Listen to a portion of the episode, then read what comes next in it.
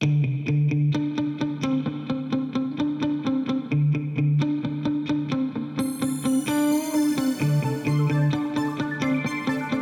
欢迎收听微信号已经被禁言的反派影评，我是波米，我是隐形，我是大鲸鱼。今天啊，聊天才枪手，请来了一位新的枪呃新新的嘉宾啊，这个这位嘉宾可是不一般，这是我和隐形当年的语文老师，哎，恩师啊，鲸鱼啊，非常传奇，非常佩服的老师之一，为数不多吧啊，因为当时鲸鱼老师的这个事迹，我是深受感动。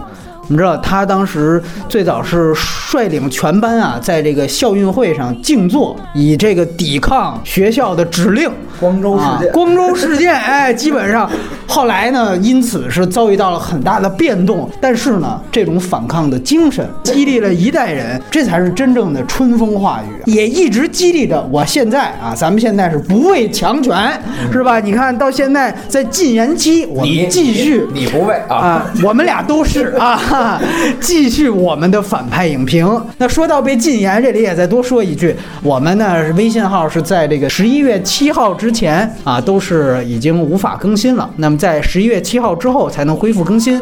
所以在这期间，每周一期的长节目，也在你现在听到的这个播客平台，你可以继续的收听，我们会继续更新。其他的微信号上的短节目呢，在此期间就只能暂时停止了。当然，今天我们把我们老师都抬出来了，是跟今天聊的一个电影有关系，那就是泰国的电影刚刚上映的《天才枪手》。金宇老师也是常年的高考阅卷的老师。啊，今年的高考您也是参加阅卷的啊，北京卷，低了你可以，有仇报仇，有怨报冤，有可能性。先来说一说影片的信息。首先呢，这个泰国的分级，咱们在影片的一开头就看到了，在泰国是十五家。但是呢，泰国很有意思，它呢在这十五家上面应该还至少有两个分级，一个是十八加和一个二十减。啊，除了二十减之外，其他的这个分级它都是建议分级啊，影院是不设阻拦的，所以这个也是一个建议分级。那对应到香港，它的分级是二级 A，所以呢，基本上对应北美是一个 PG 十三级的这样的一个分级状况。主要可能是主题，可能是有一些这个对于中学生的，毕竟好像不能说作弊从娃娃抓起的感觉。那么删减和彩蛋方面，这个片子它泰版的准确时长是一百三十分钟，这个呢和大陆版是完全一样的。我之前在台湾也看了一版，在我目测的记忆当中，虽然我可能比不上片中的学霸记忆力那么好，但是目测也是没有删减的。那么格式是二 D 数字拍摄的电影，内地呢是特供了 IMAX 版，但是没有特殊化服务。刚才提到是特供 IMAX 版，所以也不用去看。那国别自然是泰国，它的出品方是泰国目前啊最大的电影公司之一 GDH。五五九，大部分大家熟知的这些商业片都是这家公司出的。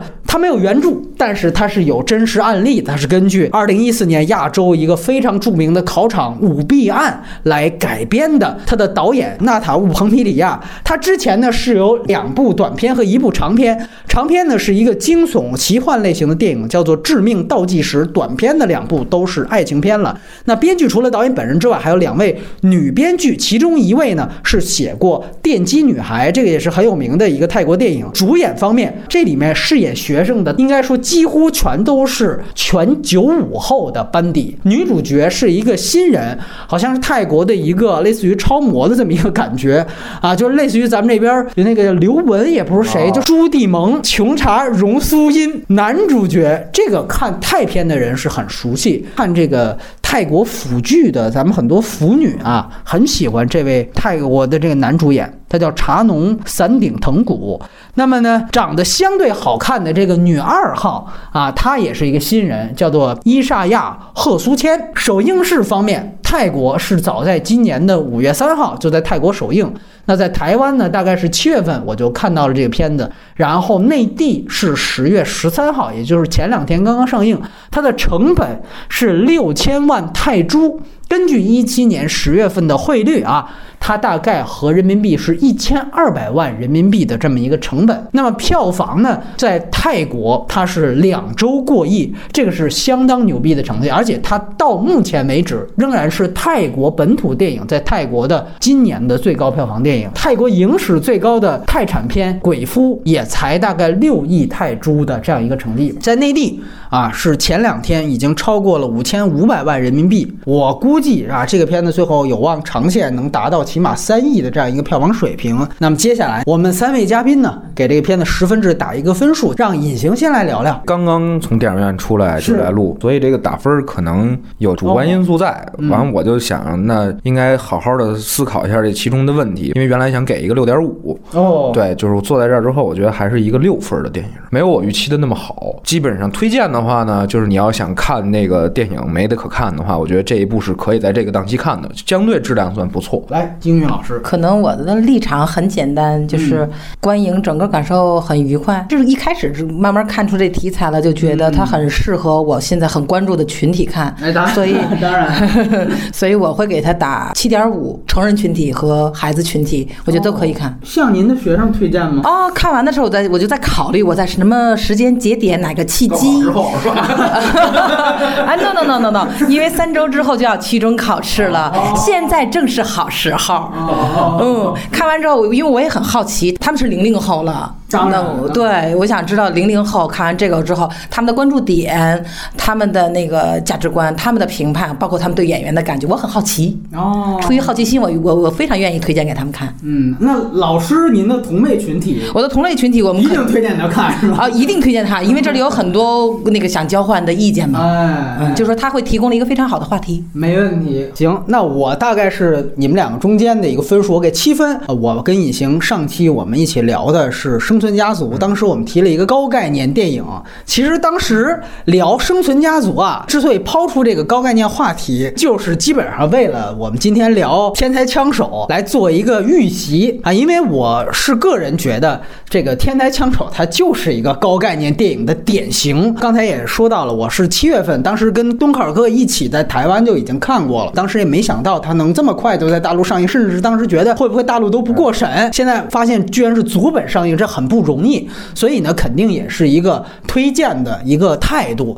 而且我觉得，虽然大家都可能会觉得这个片子可能是不是又是前好后不好这么一个问题，但是结合着整体的观感来看，是一个比较优秀的一个作品。接下来我们的流程是这样：先分优缺点来聊聊这个电影本身，外延环节聊聊一些相关的题材，比如大家都会想到的一些校园片。另外一个外延话题可能就是由咱们鲸鱼老师展开。当下中国校园现状是吧？呃，这这个话题太大了，但是我们可以找一一些合适的，哎，一个一个切入点。好啊，接下来我们就会剧透了，大家还是应该先看后听。隐形，你先来聊聊缺点，上来开黑。其实这个片子是我特别早让你去对，台湾看的，是是对是是是，是因为当时呢，我正好属于没事儿闲的无鸡六兽，我就说，哎，我想写个题材，就是我的一个朋友说，你要么你就写这个校园题材，啊你知道吧？就是他当时。青春片哎，对青春片，他跟我提了好多方向，我都就是要不要写老师的或者什么的，我都觉得没有意思。后来他就给我推荐了俩片子，一个是《闪光少女》的预告片，他当时都只有预告片儿，还有一个就是这个片子的预告片。我一看这片子，我觉得如果它能够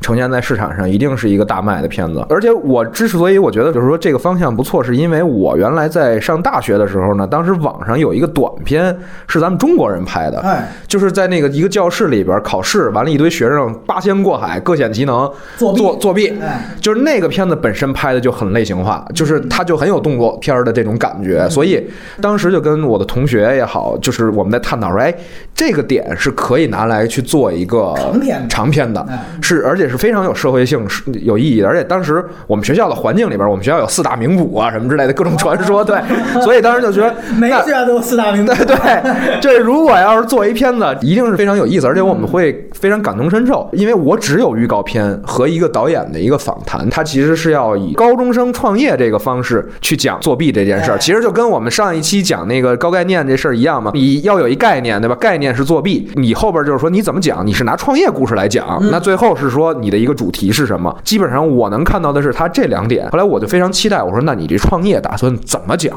于是我是带着这个期待，就是那你在类型元素上应该给我满足的不仅是一个动作性的东西，你还要有一个创业的这个核在这里边。我感觉在这块儿是落空了，因为我要 copy 的这个点的时候呢，我就也想了很多种戏路的发展。其实它这里边用到了很多桥段，等于我们那相当于自己在那儿开发原子弹的时候，也都 也都摸摸对摸索了很多图纸。如果你做这个题材的话，很多点是你一下就能想到的。那它这个点首先不是特别高级的点，可能你抄几个学生，大家讲讲你遇到的身边的那种事儿，可能都会有很精彩的。包括我为了弄这个，我之前还在网站上或者知乎啊、贴吧什么的看过很多类似的作弊手段对作弊手段的这种。哦所以在这块儿的呈现上来讲呢，其实它最核心的就是这个弹琴的这个这块儿就不算是特别让人觉得很奇观化的一个东西吧。第二个呢，这个片子整个的这个结构来看呢，其实它没有一个最核心的事件。如果你是上来就单讲我就是围绕过高考这么一件事儿，可能整个的节奏或者是呈现的这种张力会更强一点儿。对，就是我觉得这是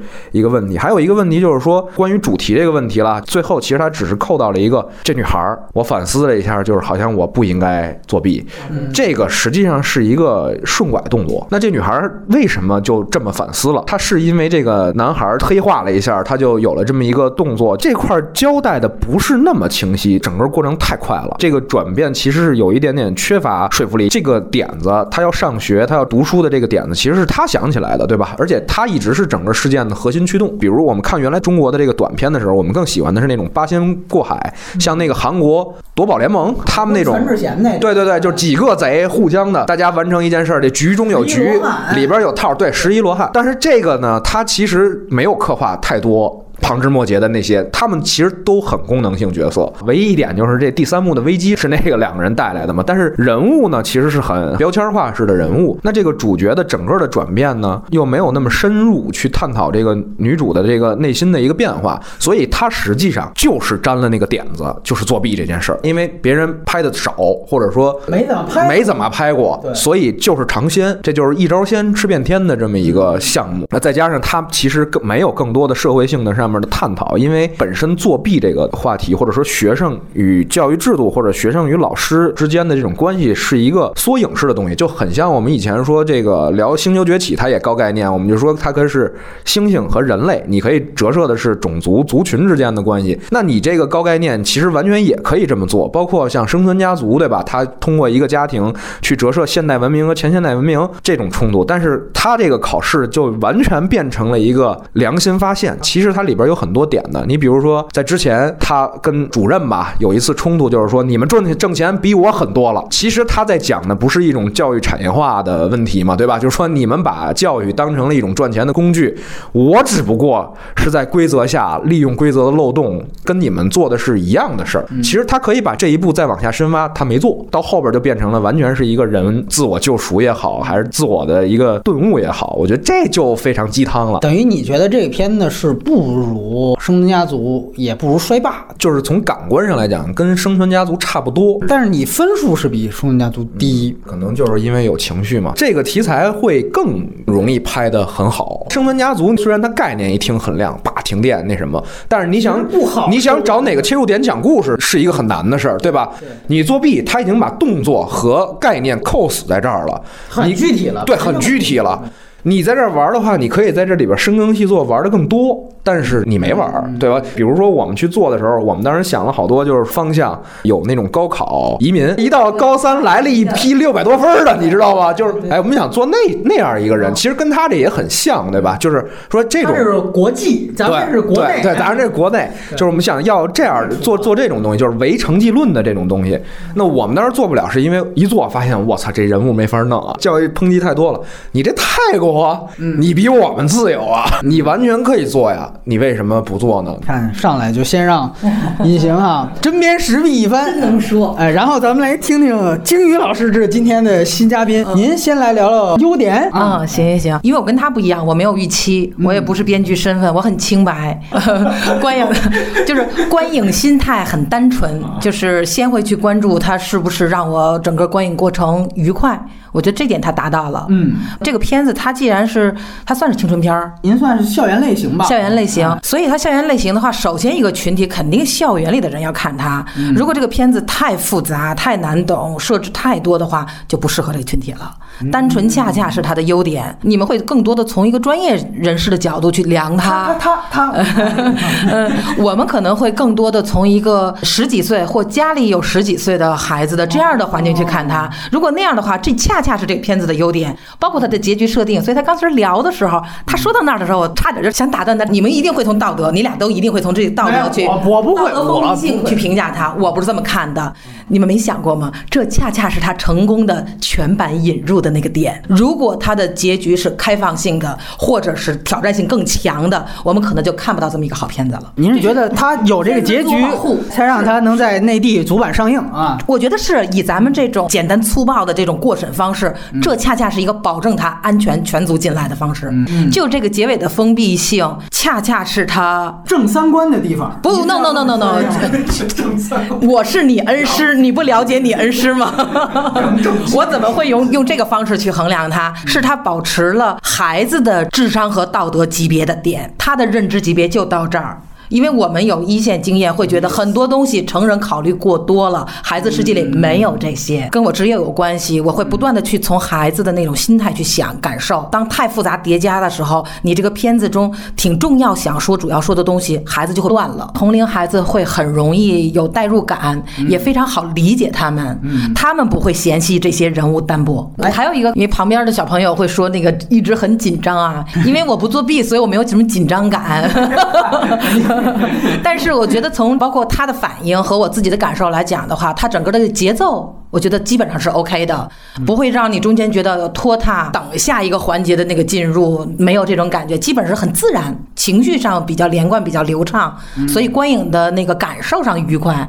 我觉得电影应该有这种责任义务，让人有一种愉快感。起码商业电影。是这样的，嗯，说到这个女主不漂亮的，我开始也觉得太不漂亮了。虽然没有什么艺术妨碍吧，但是不漂亮。可是，在他们去悉尼的第一个镜头，戴着墨镜出场侧影，当时我觉得她非常非常漂亮，就是那个漂亮度非常高级，绝非女二的漂亮可比的，一辈子都比不上。后来在想，我不知道导演啊，他这个语言镜头是不是刻意的去展现的？他选那么一个节点，就是那是他人生第一次有尊严的、非常辉煌的展示。涅槃一样，是吧？是的，没几秒，但是那时候真的是极美。对你介绍的时候，我也是哦，我就说怪不得呢。我当时就觉得他一定不是演员，他应该是模特那类的东西。对对对那个气质演员没有啊。这其实就选了一个，就是原来中国不是也有一个外国人觉得特好看的一个吕燕儿吕燕儿吕燕儿，对我要说就是吕燕儿，对他可能就是那种超模，你找到合适的气质去呈现它就很好。呃，我另外问您一个问题啊，我们之前也请到过另外一位嘉宾，就是刘小戴，他除了是影评人之外，他也是语文老师。今天其实也想过要请他，但是他呀是在无锡呀哦教书，跟我们不在一个城市，坐在一演播间起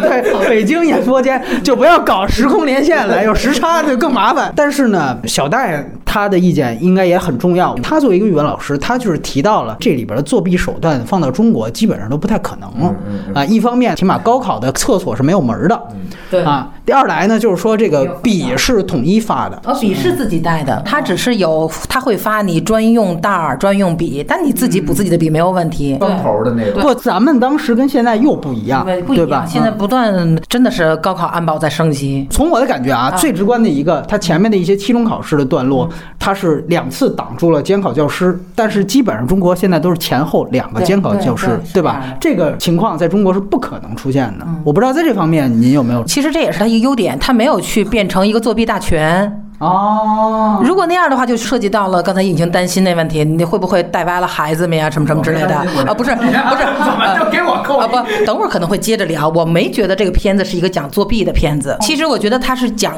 阶层的片子。所以您不觉得它是一个，只是一个话题？就像他说，他讲的是创业。而且我觉得后来他没说这之前，我没有想到这个后半截的环节。后来我想对头，那你你仔细想那种冲突的话，你换成任何其他的媒介、其他的题材、其他的事情都是可能的。外在行为在公共道德上看来是悖逆的，但内在道德呢是合理的、正确的。比如说非常老的片子《纵横四海》，道义有道，这是的呀。他也不是想列作弊大全，也不是想批判作弊，也不是想讨论那个作弊的好与歹，为他辩解或者什么，好像都不是。但其实它反映的是社会层面。的问题了，但其实这恰恰是一个矛盾。您说的这个我认可，但是如果它不是一个作弊片的话，它其实恰恰就不应该是个学生片。明白我的意思吗？就是说，所以这个题材很重要。您刚才在说的是说它很适合孩子看，它很适，但是我我想强调是，这个虽然是个校园片，但它其实不是个儿童片，它不是个给学生来看的一个片子。泰国分级十五家，对，就是您您在说的这个，对我其实很很认同。它其实讲的就是寒门贵子这么一个一个事儿嘛，对吧？就是说。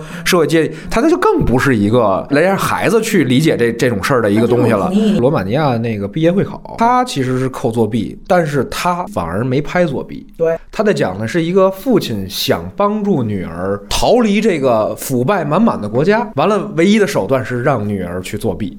就是对他在讲的是等于考场之外的作弊，就基本上可以对比来看的话，那那个天才枪手就毫无社会性可言了。这个社会的形态当中，作弊成为了一种特别正常、自然而然发生的事儿。就是我帮你，你要给我钱；我这回帮你，你不用给我钱，是因为你要帮我再找一心脏。所有人就是变成这种利益交换。对，完了以后，他就想说，我一定不能让我女儿生活在这样的环境里。完，我一定要说服我女儿，你要拿这个答案去答题。那个片子，我觉得他从主题上来好，还是他后边的戏剧张力。也好，都要强于这个天才音号，因为天才音号就是尾声这块儿实际上是坍塌的，但是反而罗马尼亚这个片子到最后的时候，它是完全就把这个东西打开了。它其实前面也是特别慢，就是其实不是一个类型片，不是类型片，但是你看到后边的时候，你会觉得哎，这个东西很震撼。他一下把一个特别小的作弊的这个点一下给你讲大了，尤其是最后那个女儿他们在毕业典礼，感觉女儿好像我才真的是没被污染的那那种人，对吧？跟父亲有一个交流，就是我觉得那个片子是大家。值得一看的一片，其实跟我们这个社会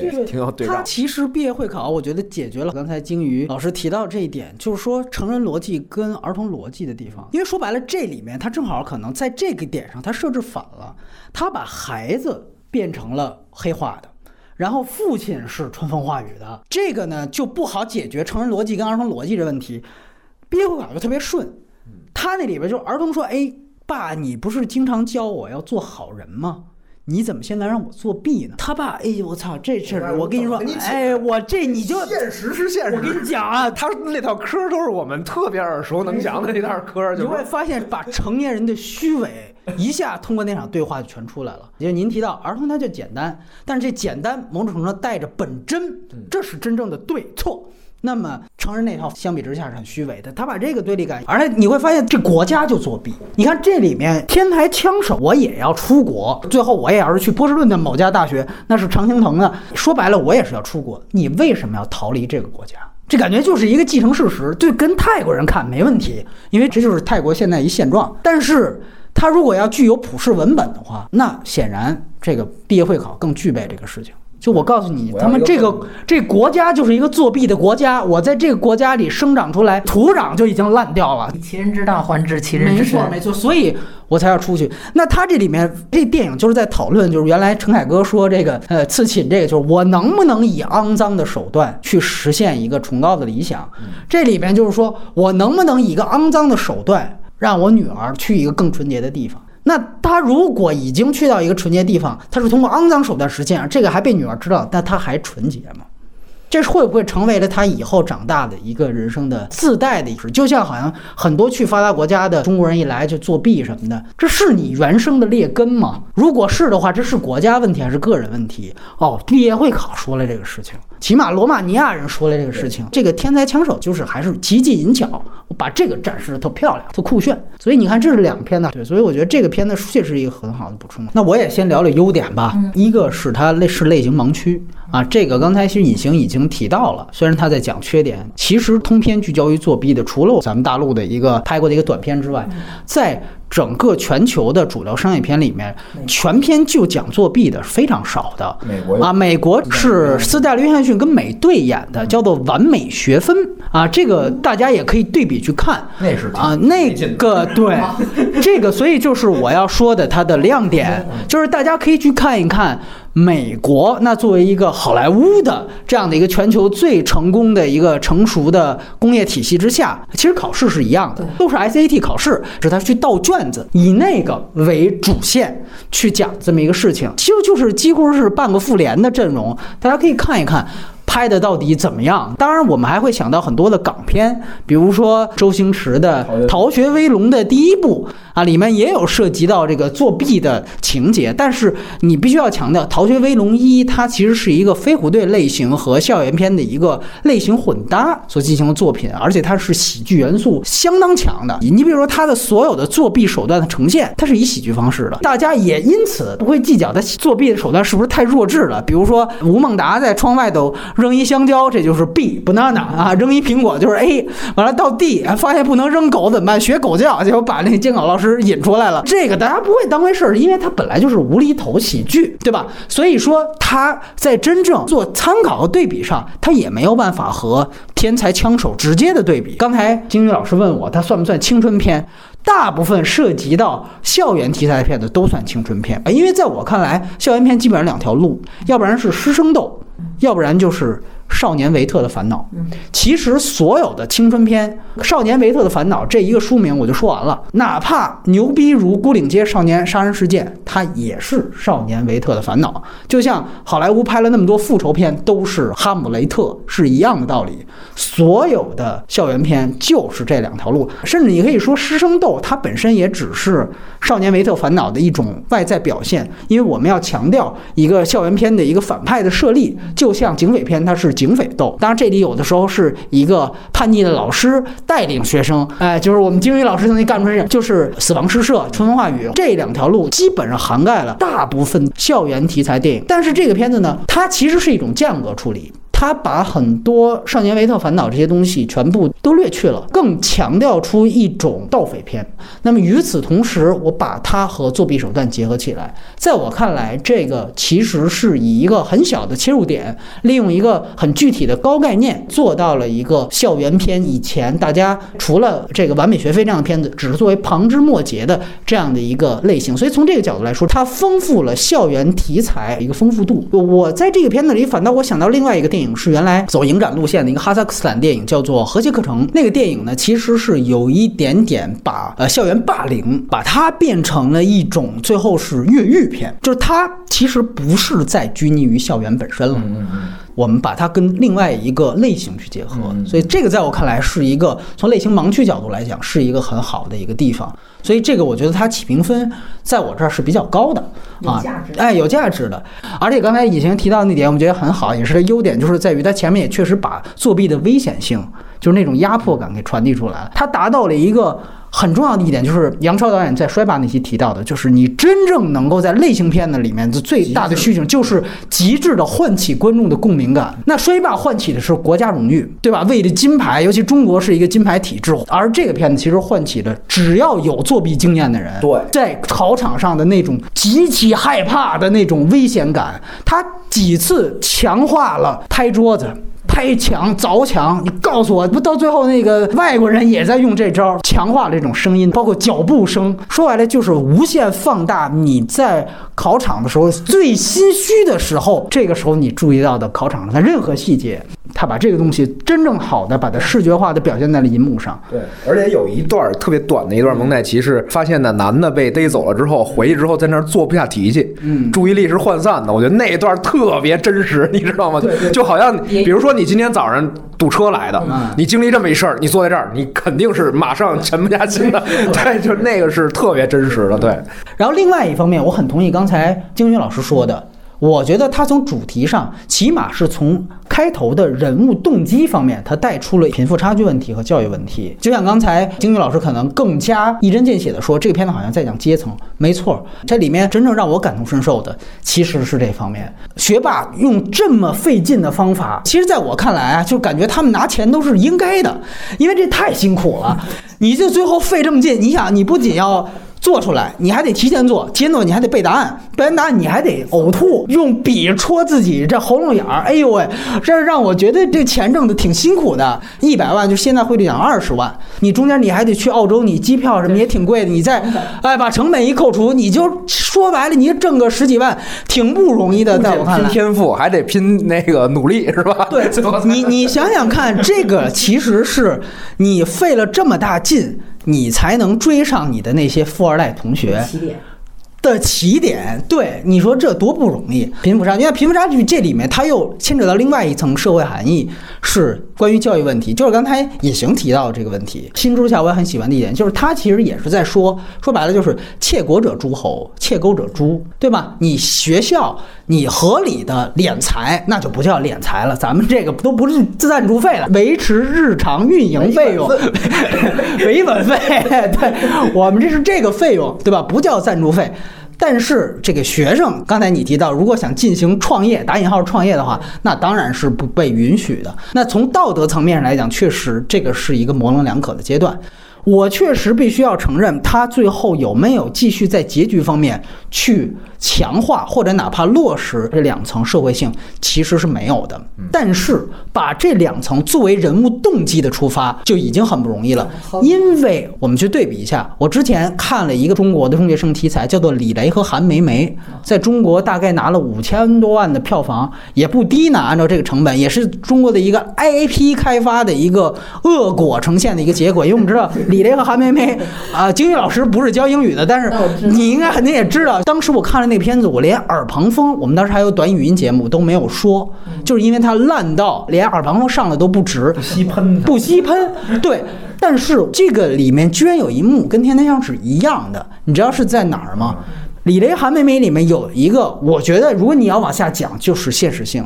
就是他在讲老师私办补学班这个问题，他为了就是让学生都来参加他私办的补习班，他考试就出原题。这里面《天台上》第一场戏其实就说了这个事情，她成为了女主角真正决定第一次出手帮助自己闺蜜作弊的。一个直接动机，他后来是发现这居然是原题，他觉得就不公平。这个时候，他电影为了强化这种不公平性，还故意给老师来了一句：“有一些明明不会的学生，你们还不参加我办的这个补习班，你们今天等着吧。”那意思，今天的考题非常难，等于这句话一下子让主角有一个坐起来的动作，对吧？那意思，我靠你，你其实也是在敛财。这时候他才决定出手。这个考试本身就是不公平的啊，就已经没有道德制高点了。在这个层面上，我帮助我的闺蜜出手。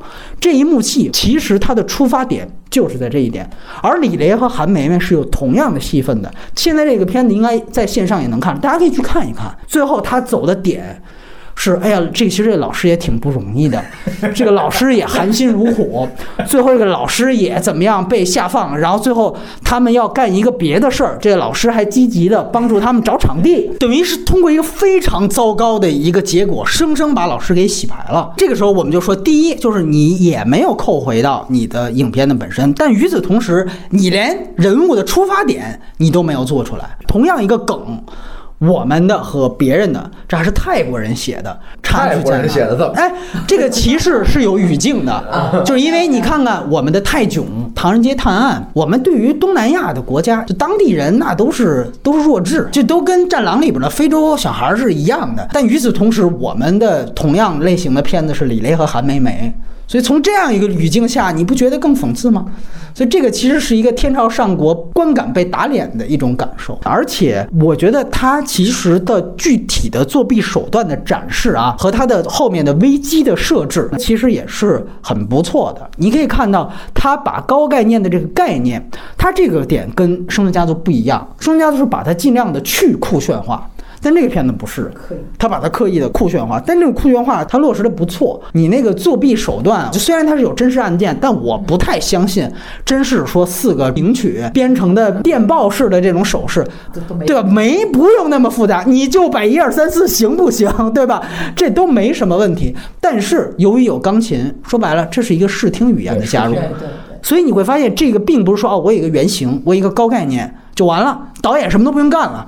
不是，在这里面我看到很多的导演工作。你比如说，他这里面展现了从开场就是刚才提到的那场本身道德上就不公平那场，呃，学校内的考试，到最后的一个国际化大考试，这么多场考试都在作弊和帮别人作弊，观众看的会不会烦？一百三十分钟，他不断的去想这个概念。观众怕烦怎么办？去改变这个巧思，包括改变危机性的设置，这个我觉得很不容易。每一次的危机，你看开始橡皮这个鞋马上我就穿走，包括到最后那场追逐戏。我说一个特别简单的例子，你记得他在这个地铁的段落，对，甚至他把悉尼的这个地铁里边经常有什么卖艺演唱，旁边有一个键盘手、键盘侠啊，旁边在那弹电子琴，把这个都加进来。说句实话，那个时候你不加这个段落，感觉也很紧张，但是。他加了一个段落，其实更紧张，因为他带人物。当幸福来敲门里边的那一段，就那种，就是他其实是告诉你，因为他是在用旋律去记答案。这时候再出现另外一个旋律，他会冲掉你的这个旋律。就这种的危机设置已经复杂到了密恐程度。一个小考试，那我就设置一个橡皮的，而且扔错了啊！这个属于蠢的人是全方面蠢啊，不仅是考试不行，作弊他们也不会。这个扔鞋扔到了这个座位上，就这么一个危危机。到最后一个大考试，无数个危机，对吧？那么他把这个从疏到密的危机性排布，你可以看到导演有典型的这样的一个巧思。那么再到视听上。比如第二场考试的时候，就是那个 A B 卷，也是一个对危机设置的点。在那个 A B 卷的考试的时候，其实我注意到他两次传答案的时候，导演用的不同的方法。第一次是电报，他配的是电报声音啊，孙德林永不消失的电波，哒哒哒在那打。第二次在传 B 卷的考试时候，电报就不需要了，就是老师说马上就要交卷了，好，现在停笔，但是他还在传答案，他靠的是死线这样的一个危机去推动观众，让观众去带着走。所以你会发现，哦，我没死线没那么强的时候，我想别的招。这个片子的宣传片是把这个片子拍得像《碟中谍》一样，但《碟中谍》或者说《摔霸》，它那个概念本身就是动作性的。讲道理，就从对于概念本身执行的视听，我更认可这个电影，因为摔跤本身，你请俩好的摔跤教练。你把这个给我设计的酷炫一下就可以，就说白了就是说跟动作片里面你把袁和平叫过来比把毕赣叫过来管用，对吧？因为这个是武术指导更能够显出奇观的东西。但是作弊本身它没有动作，如果他把作弊拍的也真的跟摔霸的那种紧张感差不多的话，那他比摔霸难度要难。最近这几年拍可能就搏击类的电影可能更出色的是奎迪。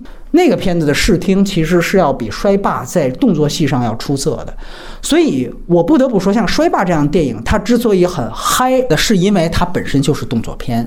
就像我们说林超贤他拍《激战》，比他拍《破风》，大家觉得《激战》要更好。因为破风是讲骑自行车，激战本身就是 MMA，那自然这个打架的看着是比这个骑车的要好。呃，刚才我们说的是具体的高概念本身就是作弊本身的展现，其实在本身之外，它对于人物选择，它也有一两场亮点。我觉得最好的一场亮点是天桥那场戏，天桥那场戏，它利用了公路的这个路标，一个绿色的箭头和一个红色的叉子，那么绿色箭头、红色叉子分别。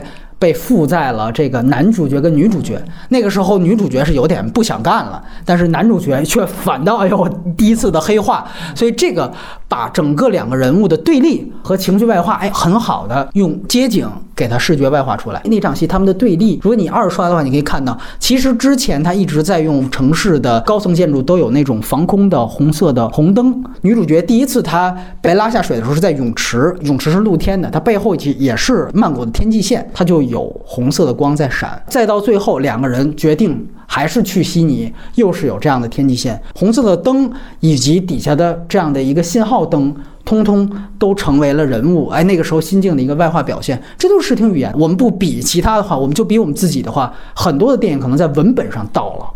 啊，很出色。我们说《战狼》，它的完成度也很高，但是它在这种表现上确实是达不到这样的程度的。这是因为那个主创的那个电影品味到不了这个度。对，这是导演工作，对这不是编剧工作，因为我们说剧本完成的故事基本上是编剧体现编剧功力的，但是导演有的时候对电影语言，其实作弊除了作弊的奇技淫巧的展现之外，其实很难拍得很酷炫的。说句实话，这片子出了之后，好莱坞如果把它翻拍或者中国翻拍，任何地方翻拍。顶多跟他平级，我觉得不可能做得更好了。我我我倒想看看谁能打破这个事儿，我欢迎打脸。对我再说最后一点亮点吧，就是他所有的演员，我刚才注意到，他实际上学生演员是九五后。呃，这个电影是一个类型片，它的所有的表演其实是略带夸张的，我们都可以看出来。但是女学霸她选了一个并不是很漂亮，这个我确实是一个这个我觉得是很不容易的一件事情。如果我把比如说类似于年轻版的长泽雅美摆在这儿，往这儿一放，这就是一偶像片。对，那么分散注意力，分散注意力。当然，这个时候我觉得它有一个可能更好的优势，这个算是剧本之外的一种作弊，就是你比如说，对于隐形刚才提到这个质疑，就是他跟男学霸他们俩到底有没有爱情？如果这是一个俊男美女往这儿一放。很容易让大家觉得这肯定是他爱上这男主角，但是我觉得在这个电影里面，他之所以把女主角选择一个不是那么漂亮的，他足够对自己的故事有自信，我觉得这非常不容易。这也是他那个单纯这个电影这个单纯度的一个体现。对你可以纯粹的想这个问题，没错，别被分散了。没错，而且呢，从人设角度，我觉得对他有帮助。虽然他家里穷，但是如果他长得特别好看，大家会想，那其实他也不用这么拼命，那你可以去延展另外一条故事线了。但是他如果是这样的一个人设，大家会想到，OK，他只能利用他脑子，对吧？断了一条后路断了一条后路。所以说，这个在我看来，呃，是很不容易的。很多人说，好像这个女主角好像怎么这么这么丑，但是我觉得这都是一个偶像剧看多了的顺拐审美。为什么电影的主角一定要是俊男美女？为什么你想到好像泰剧、韩剧，这就一定得是光鲜的人妖人人妖打排球，对吧？就不泰国片只能拍人妖打排球，或者鬼片，不是鬼就是妖，对吧？这个在我看来就是也是一种地域歧视嘛，所以这个是我提到的一些我认为的亮点。我们交换意见，刚才提缺点的，聊聊优点。来，隐形优点，它的视听确实是非常不错的，因为观众可以从里边注意到，就是它没有那么多叨逼刀。他的对话台词是特别少的，他是用画面讲故事的，尤其就是那个那几场作弊，对吧？那是没有台词的，你考场当中也不可能出台词，也就是这种环境。迫使他必然要出现，就是说用更强的视听语言去表明这一场的动作逻辑性。这往往好多动作片儿他做不到这点，就是你到这儿变成了当打你一枪，完了以后说你为什么要打我？说 你自己没想清楚，这明明该是动作戏的地方，就变成了对话戏，反而是因为它就是一场考试戏，你要把它做出紧张感，必然要动用这种手段，而且他通篇其实说教也很少，就是他爸跟他的这个这种状态，而且到后来他爸过去叨逼叨的这场戏的时候，还扣着那边的平行剪辑，就是那边往出逃的平行剪辑，所以整体的这个过程是话少、动作多、画面多的，所以它这是非常难得的。但是也确实是因为这一点和这个女主角的这个非偶像气质的这一点嘛，我就觉得他有可能在中国不是那么吃香，你明白吗？中国现在是话剧电影的这个哎天下对对，话剧电影天下，就看你叨逼叨，你要不贫，我还不愿意看呢。台词梗、谐音梗，就是画面支撑的电影啊，它比较需要观众注意力，就是你必须得看，而且你脑子得跟得上。你就好多这个可能人看审美说白了啊，对对对对，就需要一定门槛儿。有些人可能这个镜头没注意，正聊着呢，过去一看，哎呦，这怎么回事儿啊？就可能就断了，因为它的画面信息量大，节奏快，就会让你就丢失的也很多。所以可能中国观众啊，就是还没到那个 培养到那个境界，可能还得听着。对白才能理解故事，所以这个我倒觉得可能在这点呢，反而是市场上的一个小障碍，可能倒是。还有一个优点是不得不谈及，就是他其实用了一个特别聪明的方式，就是审判开场。因为刚才说了，你讲校园片，你就很容易陷入一种生活流，这生活流就导致你没有节奏，没有矛盾冲突，散。那你说你是高一、期中、高二、期末这样的话，你的整个戏剧无法组织了。那 OK，他是通过一场审判来给你交代清楚你们怎么开始的，你跟他什么关系，这是怎么来的。告诉大家好像先被逮着的，给一假象。哎，对，而且先制造了一种悬疑感。因为当时我们去做的时候，就说那第一场这场考试到底是个什么考试呢？但是我觉得他想的那点好，就是你是逮着了，逮着之后就跟那个百万富翁似的，是吧？对对对就是我是这么复盘这事儿，他又有了前前面的这个悬念的引子，嗯又把人物关系给串起来了。但是他有一问题啊，就是这审判到后边那块儿的时候，他其实没接上，对吧？啊，其实我觉得他也是觉得我的观众应该都看懂的样子。啊尤其我看大陆这场，有人嘀咕：“哎，原来这开场那是假的呀！这原来他说他们在这儿演呢。”这个是他这一番反转，我倒觉得很好。就是我是一个审判开长，中间我还把这审判告诉你不是，对它是假的。对对对，多了一层反转。对，嗯嗯嗯，按格式的话，他这应该是扣到最后，对吧？就是他应该是首尾呼应。他就是因为要反转，他就以为你要是扣到最后，所以他中间就出现了。好吧，我是觉得如果他要靠到能靠到最后的一番是是会更好。那就太东方了，圆圈式的结局。哎呀，这这反正你拿一玄学忽悠我，我也无法说是吗。对，反正这个是是说他这形式非常聪明，就是这个审判的这个形式，等于他实际上成为了一个故事的筋。这几场考试是骨节儿，完了剩下的这个是他的皮肉的问题。那皮肉就谈到的，不得不说到就是他最精彩的这场，就是在悉尼的这场考试，就是他怎么逃出来，包括中间这几番儿，对吧？就是这个厕所又被人踹了，又这那的。刚开始进这厕所还有那个我的 fuck，就是是吧？嘿 我就是你一看哦，这他们好像危险重重的，完了以后一个一个的爆发这个点，包括到后来包括女生排队，这也很真实啊，这很因为两个女编剧很啊，这对对，其中两个女仨编剧仨编剧嘛。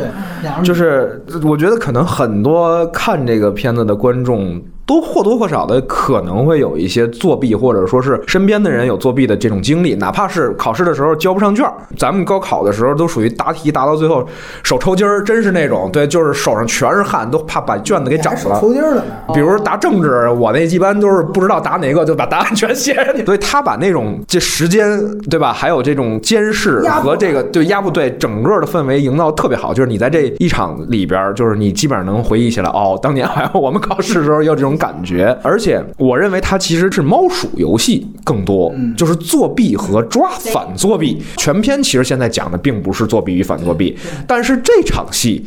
它那么精彩，是因为它这块儿沾了这个核儿，对吧？因为外边有一个鹰爪似的这么一人物在一直逮他，完了周围有很多环境，他来去完成他的这个任务，那形成了一个猫鼠游戏的质感，所以他这段是最精彩的。包括刚才说的这键盘什么之类，我认为都确实设计的特别巧妙，而且你不得不不说，就是他到最后还想着我要在这个这机器上买一个牛奶和面包，吃完了装呕吐。这女主还是一个高智商的女主，就是她把这场戏把所有的问题都兼顾到了。我觉得这场戏确实是非常漂亮的，基本上它的优点就在这些吧。哎，挺好的。我们来听听金宇老师谈谈缺点吧。当时说嘛，优点跟缺点是相辅相成的。优点是因为它的单纯纯粹，它的缺点也在于就是单。主人公形象很分明，就是其他的那个人物形象，他们的自身的逻辑或者是那种完整度，就明显的确实就是就是配角嘛，嗯就是全都炫在后边了。嗯对，可能真正丰满的灵魂可能也就剩俩。男学霸、女学霸，对，这个可能也是所有的这种青春片或者是校园片、孩子这个层的片容易犯的毛病。他们会把成人的那个价值观弱智化、呃对立化、反化。因为我们经常跟孩子交流，可能这种经验会有个本能的反应。当他去质问那个主任吗，还是什么？质问他，就说你们收的这个钱什么什么之类的。孩子们也有时候会会质问，就说比如说你禁止我们早恋怎么样的，你扼杀人性什么的。这样的话，其实有一句话是很万能能驳回去的，就是成人世界和未成人的世界是不一样的逻辑。嗯，如果你认为所有的东西成人世界都必须为孩子做表率的话，那你们在学校不应该大量投入恋爱，成人也应该这么示范。那我们一辈子怎么结婚生子？我们的人生还过不过？所以你要明白，就是学校要求孩子的逻辑和成人世界、社会的逻辑是不一样的。因此，我们的收费和你挣钱这是不一样性质的。所以您觉得这个教导主任他没有显示出应该有的能力来变吗不不不，要是您去，不是不是不是。团灭没后边故事了，不是他的整个电影重点根本就没打算为他设置这些逻辑，啊所以我就说这些人物形象都是被虚化掉的。但是如果主人公公的对立面儿单薄模糊的话，会损失主人公的形象。对的，是这是对拳嘛？对方的拳越硬，他显得我本事越高。如果对方的拳很软的话，我就没了就没是啊，就没有意义了。我觉得这是有一点遗憾的地方，是不是跟语文老师教作文有关系？这个是我当时现场就有感受的一点。另一个点也是从文学创作这个角度来讲的，所有成功的人物、成功的作品、人物都必须有一个成长感。嗯，就是前面一个问题，其实要总结起来的话，就是成功的人物他都必须在动态情节变化中和与他人的关系中产生了这个人物形象，他越来越多层多面，然后丰满立体化。嗯，后一个是这个人物本身线性发展，他一定要有一个成长过程感。那这个刚才那已经提过，就说这个男主的心理变化好像合理度要高一些，女主的心理变化度就会有一点问题。其实包括有一些细节，我我自己的感受啊，因为我是一个畏惧出国控，我觉得这个女主、男主都设置成是那个寒门子弟，对对对对对他的寒门子弟，他有这么高的智商是没问题的，嗯但他有这么高的社会上是有问题的，就是他第一次出国，他怎么就能想到这个策略？然后你怎么去出国？怎么办手续？到那儿怎么办？找什么地方住？怎么去看看？全都是问题。为什么对他来说这么轻车熟路？就是他的合理度，还有就是。呃，他们等于用爸爸来做成他这个自己发生那个情感价值观冲突的时候的一种坐标，起了一个锚的作用啊。但是你想想，这个小女孩儿，她前面选择作弊不作弊，都跟她的经济状况有关系，跟她的价值观、跟她的道德观没有关系。最后那一推门关门，一定要道德占上风。这个道德力量哪儿来的？心情没有那么大，他爸爸对他没有造成那么大的，至少他表现的这个语言不足。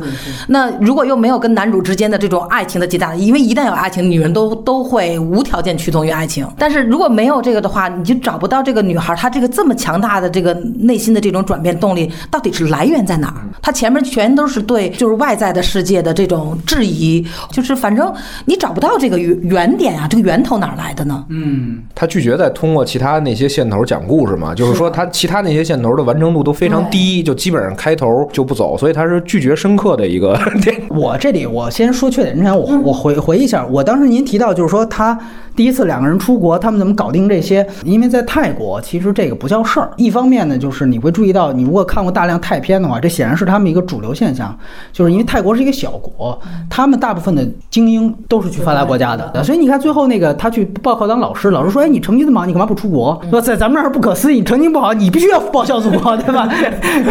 你这这这人家他们他们对他们的思想是那个样子，包括你看的大量很多讲留学的片子，包括要准备去留学的片子，什么季节变换呀，包括像那个什么什么亲爱的伽利略，这都是讲小女生高中时期最后去这个国外去留学的事情，去闯荡。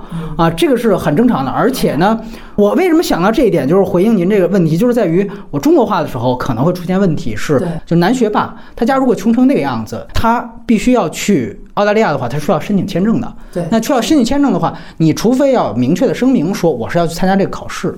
那如果你要参加这个考试，人家会问你为什么不在本国考？但是在泰国，他不需要去申申请签证，因为泰国呃大部分的发达国家对于这个国家是。免签的所以他们直接拿护照走就行了。所以这里面他也交代了嘛，就是说顶多需要你学校一封信。那因为男学霸那边没有太多交代这个家庭背景，这边交代了一下。你中国化的话，你那个学校环境这事儿也是一个大问题。就是你知道他这种双语学校还是什么什么国际学校的这种，在中国是不会出现这个男主这么贫困的这种家庭状况的。就是我们是公立学校，是一拨人，完那是私立，那是另外一个阶层。我觉得像人大附中会有。对吧？因为人大附中有两个赞助班，会特别特别有钱的。对但是它是会有弊，放在人大附中那种学校可能又不成立了。就那两个班呗，就是精英班里边一两个人专门去收那两个班的钱。反正这个是我们当时都考虑过，但是你就反正你想装，大概可能你唯一能装的是类似于衡水中学里边那种情况。但其实就如果你要说中国话，它最大问题是我们这边没有标准化考试，我们没有 SAT 的啊，对，没有这种考试，你只能那你就没有时差，你就没有时差这个梗，不能用时差梗，你只能说我把它变成高考吧，你想高考上面有一个什么，你必须得做一第三幕的分儿，就是这么回事儿啊！你没有例文根本就就是这么回事儿。待会儿我们可以外延的时候去聊一下这个高考的可能性的问题啊。那然后是我来说问题，最后我确实也想跟两位也去讨论一个，就是说关于他结局的这个事情，因为这是我第一遍看完，我当时出来跟尹晴说了嘛，因为当时他推荐我来看的，我就说这个结局啊，感觉一下子之前看着觉得都比衰霸好，哎，这最后结局感觉想不太通，但是我第二遍在看的时候，我反倒又往回找回来一点点感觉是在于哪儿？就是他其实他给了一个很重要的动机交代啊，是这个删照片儿。删照片儿就让你感觉这个合影它其实是有暧昧因素在的。那么尤其对方的家庭条件又不如他，所以他会想到你的黑化对我来说是一个更毁灭的打击。嗯，但是我很认同刚才金宇老师说的，就是最后电影更强调道德动机，这个是不太合理的。我觉得这个结局啊，说白了，我我你知道，我这次看完，我发现后边有几个观众突然一下说：“哎呦我操，这最后等于还是讲作弊不好呗？”就那意思，明显是感觉很失望的、失落的。因为我相信这个片子前面让大家看得很嗨，或者很多人愿意去看，是有这种作弊的猎奇感。就你无论如何，刚才金宇老师提到的，说他有没有道义有道的道德的内在合理性，这个都是很高阶的话题。但是它吸引观众去看的是。作弊，哎，我操！听说是这个各种讲作弊大全的这种，我进去我得瞧瞧去。那么的确前面也给予了观众足够的满足。你到最后等于是抡圆了甩观众一大嘴巴，告诉你这不行。大家确实是有一点感觉很难接受。我觉得他结局可以这样做啊，如果你加一个受害者的角色是他的好朋友，或者说比如说他弟弟妹妹。我瞎说的啊，就是说白了什么意思呢？因为前面主角不断强调的，你看咱们是双赢，哎，他们这个这个拿分，咱们拿钱，这不挺好的吗？好像他这里面模糊了一个道德感，就是你其实你让一个学渣上位，你是挤掉了一个真正努力没作弊的人。如果你把这一点点出来，最后比如说男主角已经彻底黑化，准备这个开产业了，然后受害者的角色因此很努力，结果落榜了。这个时候，你有一个觉醒、自首或者怎么样，我把他这炮给点了。他在无论是观众的说服度上，你如果拿道德做戏的话，他的点在这儿。这是一种方法，还有一种方法就是刚才两位都想到的，这可能是更直接的，你就不需要等那么长时间，就是爱情线，你把爱情线强化出来就完了。但是我觉得这一点上，它确实是一个优缺点参半的。它这里面好的地方我很喜欢，就是它没有青春边的任何东西，不是说占个男主角女主角，他俩就一定得滚床单儿，你对吧？这就是张艺谋都烦了，对吧？我就不让景甜跟马达蒙滚床单儿，据说是长城唯一一个好的地方，这个对吧？你饕餮滚，对，这跟饕餮滚，对你别。别跟景甜滚，都对对，跟他大战，你这是 R 级了啊，R 级了。长城可不就是人兽大战？行行行行行，我的意思是说，导演觉得是不是就流俗了？所以我会觉得他有两种处理方法，都会比现在这个要更合理一些。就是我我觉得他特别可惜的一点哈，比如他要是创业。其实他完全可以把最后那个作弊这个怎么搬回来，是从创业上去找根儿。就是比如说，他们之间变成了合伙人，在做这生意，最后这生意变成脱缰野马，完了这个失控了。对，完了有人站出来说我。不做了，对吧？我不上市，俞敏洪这不上市，对，因为他就完全在这中间放弃了。你比如说，其实怎么招人，就是有负责营销的。你像那富二代，明显人耍嘴皮。既然说你是高中生创业，你在这点就完全没用。而且他把原来一个你记得就在 A B 卷考试里边极蠢的那个人，对对，他成为了一个业务经理了。对对，就是这人他有业务能力吗？你就任命他，就是这跟快递小哥直接就快。这典型就是说他没动那个叙事，就是 B 故事，所谓 B 故事弦，是因为我就这么多篇幅讲这么多人啊，我不再抻一人出来了，这人露过一脸就是他了，就是龙套。说白了，这就是标准的龙套，对，就废物利用。所以他的弦根本就不在 B 故事，那这这就导致他说，你到最后解决这事儿的时候，其实最合理就是爱情，我不给你场面。你想想，你如果讲一个社会公平问题，你从前面也得把这公平这条线。其实前面有这样的话，你就扣回了你社会主题了，你把中间这得圆上，对吧？你得中间有一大段，你得圆到社会。公平问题。对，就是可能会分戏，他可能就认为我这控制不住我这戏了，所以我得再就是把这一块儿给去了，导致他整个 B 故事是缺失的。所以这也是我觉得他另外一个挺大的问题，就是我们刚才提到的阶层这个事情，包括贫富差距，包括教育问题，这个人物动机起点很好，但是你最后没有落实到最后，你这些东西到最后就都不提了。所以我觉得衡量一个很好的商业片，它能不能更高。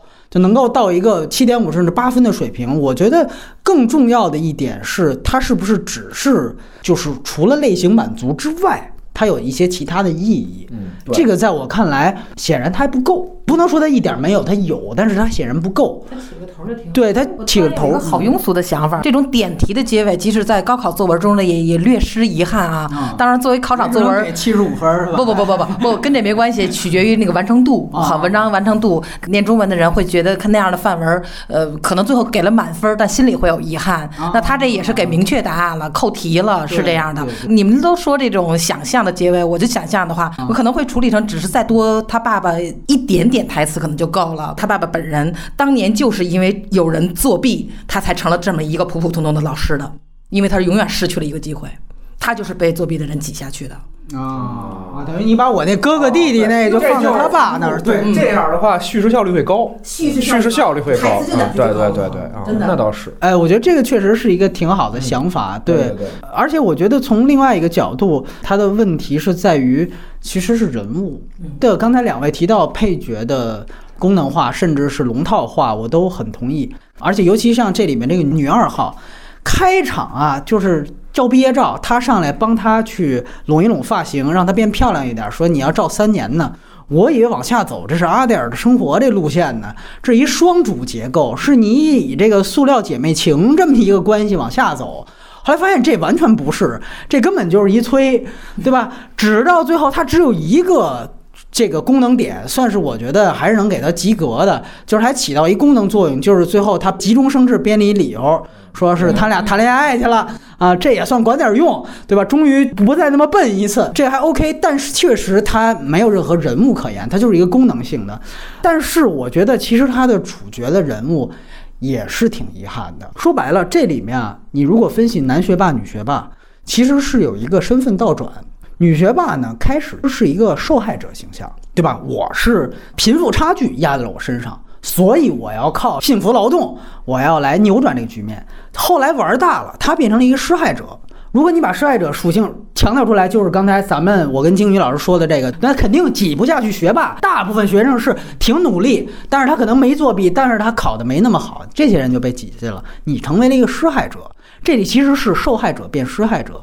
对吧？那么这是一番儿，然后他这里边营造这个男学霸，中间其实是有啊施害者变受害者的这么一番儿，就是前面他其实是一朝阳群众，我看后边观众看他在那儿点炮，新加坡奖学金中呀咬牙切齿的这傻逼，对对对对对，就在那儿骂半天，因为确实大家都很痛恨，就是原来对打小报告的，包括咱们哎，对，我们都属于被打小报告那种，组织个什么运动都是属于这种 属于叛变投敌的这种。那但是后来他又被打嘛，一旦被打，然后在那段这个临出发之前又对话说我妈有多不容易什么，他一下子又变成了受害者。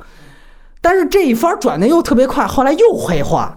其实你会发现，这个人物转变的对立感和这种层次并没有特别清晰。就是当时看的时候，你会有一些那个观众会特直着想他是个傻逼，完了以后咱们可能会一笑，但是你再抽离出来看，这人物从头到尾他真的是个傻逼。你去想他这个人物动机，就是最开始我什么都不知道，所以我特单纯。我知道之后，哎操，我玩的比你们可花了多了，对吧？他实际上想的就是一个有问题的男主的一个人设嘛，对吧？我觉得就是他开始是一个朝阳群众的这个出发点，在我看来特别奇怪。有点立不住。这个奇怪是在于，你记得当。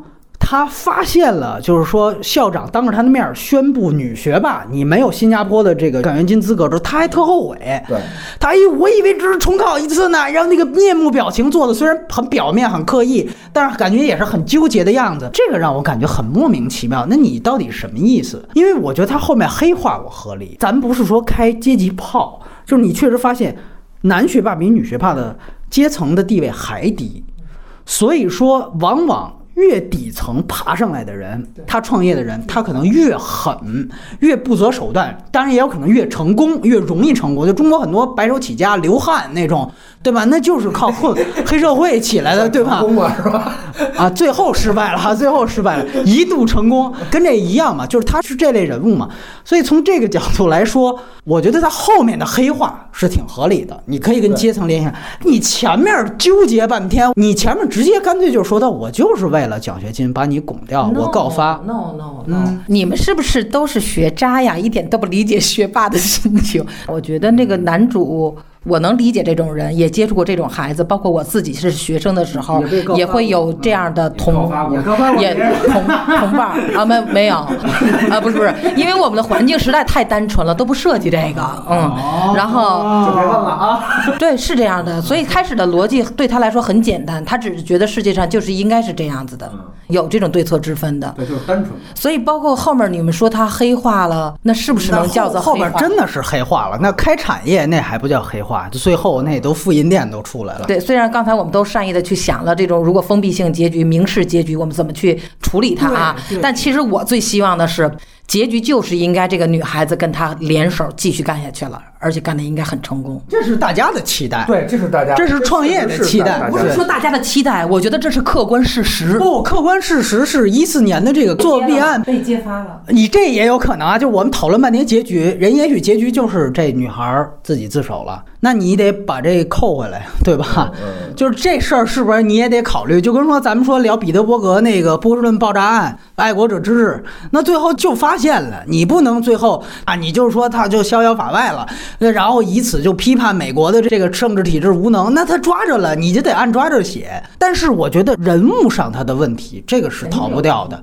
对，而且我觉得从另外一个，我还是这里面提两个片子，可能更能够好的表达我想要的那种人物感，比如《黑社会一》，《黑社会一》里面任达华那个角色，你看任达华那个角色，就是开始他其实是一个不能说是受害者，他就是一个弱势一方，所以这个时候这个导演引导着观众和他结盟。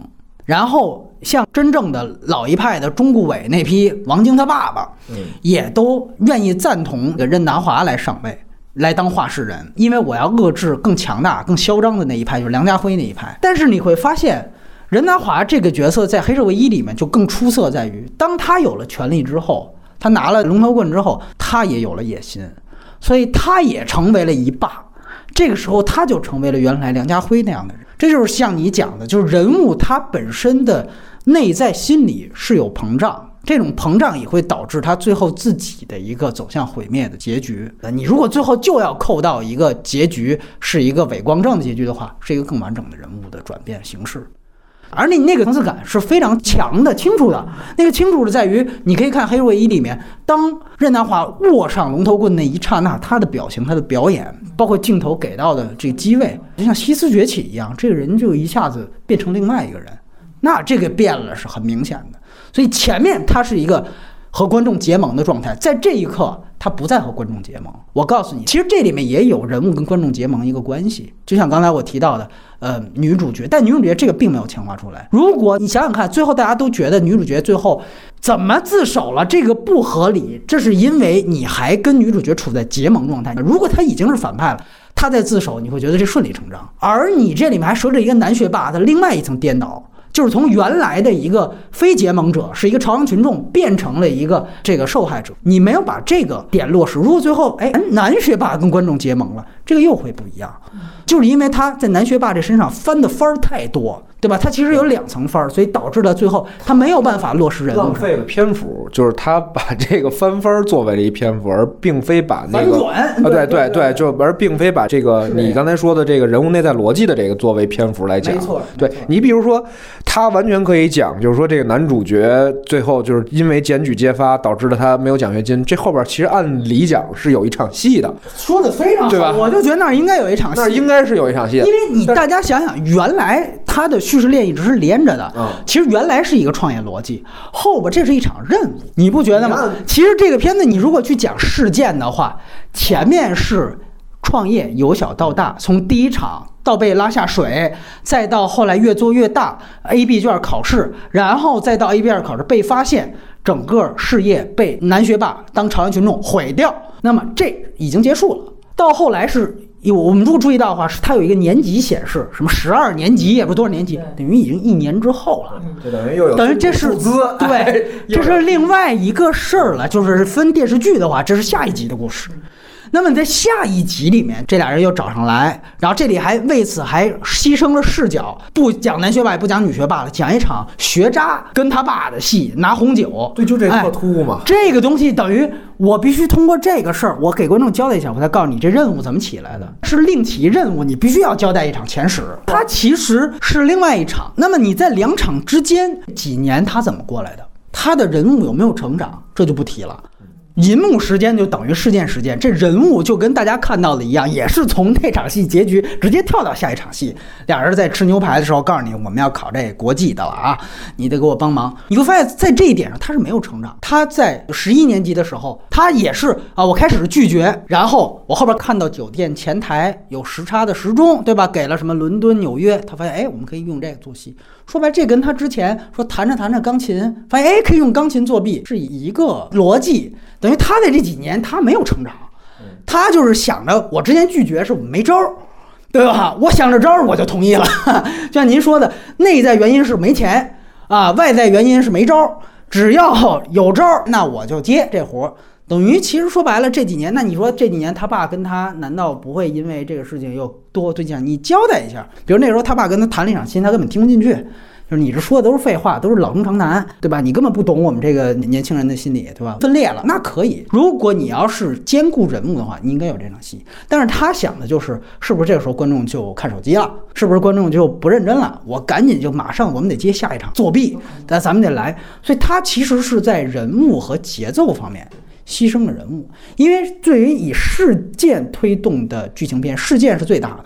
其次，有的人是事件之后兼顾人物，有的人是事件之后兼顾节奏。我觉得这个片子它显然选择节奏。当然，更好的片子是三个都能够完成的很好。那我们还是拿可能。动物城那哪怕是个动画片，可能这三样做的都很好，节奏也也快，人物弧光转变都非常清楚，整个事件悬疑也非常完整。那这其实说白了，就从剧作角度来讲，它确实比那样的片子完成度还差一些。以前刚才提到的非常好，就是说如果讲创业，它最后有一个越来越失控。那你其实这个也是一个强人物的一个戏，说白了，那个男学霸戏甚至是不是都得更加弱化一些，成为一个配角？从这个角度来讲，我想提一个电影，叫做《纸之月》。这个片子是吉田大巴拍《童岛退步》那个导演拍的一个片子。大巴那是小巴，哎，对对对对对对，他其实讲的是一个在银行工作是偷钱，他监守自盗，他整个的人物的落实就特别特别完整。但是观众中间绝对会觉得他就是拖沓。他第一次偷钱是影片第四十分钟的时候，他第一次偷钱的时候，你会感觉绝对顺理成章。但只要你还能看到第四十分钟就行，你知道吗？因为如果比如我今天我告诉大家这是一个关于偷钱的啊，银行内部人员监守自盗，大家肯定会觉得哟，十一罗汉这一盗匪片，就你看发现前四十分钟没任何偷钱的戏，你就肯定疯掉。但是。说白了，那个片子它的人物的所有的，如果你单拎就是人物弧光或者人物塑造，那绝对碾压这个片子女主，那太完整太细致了，就是因为它完全牺牲节奏，我把她的任何的动机交代的非常清楚。那个片子如果优点的话，恰恰这片子缺点就是那个片子是有社会表达、有人物，然后可能缺点就是没有节奏，然后没有太强的剧情，恰巧是这个片子优点。所以这两片子形成很好的互补，两个电。所以你会发现，如果你不是说呃有一个特别强的灵感或者一个特别好的真实事件，可能大部分的剧本能达到的只能是二选一。那这二选一，你会发现这是两面。那《纸之月》那个片子呢？因为这也跟日本的社会有关，他开始去讲日本，他这个很多老人家里去收钱，然后去给你推荐金融产品。咱们现在很多银行也是这样。然后日本啊，你之前如果看那个《共和机动队》的剧版，他也会讲就是贵妇老人这个概念。就是日本有很多老人特别有钱，而这些人都是守财奴，他们就愿意把钱存给银行。但是这些人他们根本没有什么花钱的地方，所以当这个前面铺垫了半天，女银行职员接触很多人之后，她通过了一个化妆品的细节，当然她自己没带钱，身上现金不够，她刚收了一个老人一堆钱，她就说：“哎，那要不然我把刚收的钱抽出一张来。”到银行要交账的时候，我在提款机再取出自己钱，我再补一张进去。这是他第一次，但这个时候影片就给了大量的细节去铺垫，我要不要动这里的钱？因为其实从规则来讲这也是不行的，但是他有这么一方面，我第二天交账时候补回来就行。后来发现我可以第二天交，我能不能第二年交？那这不是程度吗？五十步百步的问题，对不对？那我能借一张，我能不能借一百张？有点夺命金那意思。后来就越玩越大。前面开始他铺垫这个女人呢，其实是一个有点昼颜那种感觉，就是丈夫是一个大男子主义，就是根本不考虑她的感受，包括她自己也是这样的一个生活困境、中年危机。开始还是那句话，他是一个日本解版化社会也好，各种方面社会问题啊，包括家庭问题的一个受害者形象。但是玩到后面越玩越大，这个雪球滚得越来越大。说白了，你最后只能拆东墙补西墙，到最后就是你提到了失控状态。那把那个女人最后描绘的非常清楚。那个片子到最后啊，它的社会表达也导致了很多人不赞同的结局。但是那个不赞同，典型是大家觉得这个结局是不是太歪了啊？这个尤其是价值观是不是太？因为他最后其实是不能说是鼓励这种行为，他最后上升到的是人生观，就是哪怕。我这几年就是造，拿别人钱造，我什么都体验过了，我已经赢了。最后点炮那里也有一个他的对立面，点炮的是一个老的银行职员，是日本典型社会里面那种几十年如一日的匠人精神里面典型那种老职员。就那老职员要被清洗掉了，多悲惨的一个人，兢兢业业几十年，最后你因为老了，你还要被清洗掉。他是为了争取自己不被清洗掉，所以他力图去揭发这个人的行为。最后他们俩有一场对话，那场对话非常。震三观的，你知道？老职员其实也是这么认为的。他说：“你知道，我干了这么几十年的工作，我他妈连通宵都没刷过。”他说：“如果我想退休拿了一笔安抚金的话，我想先刷一个通宵。”他就觉得，其实某种程度上，你才是一个赢家。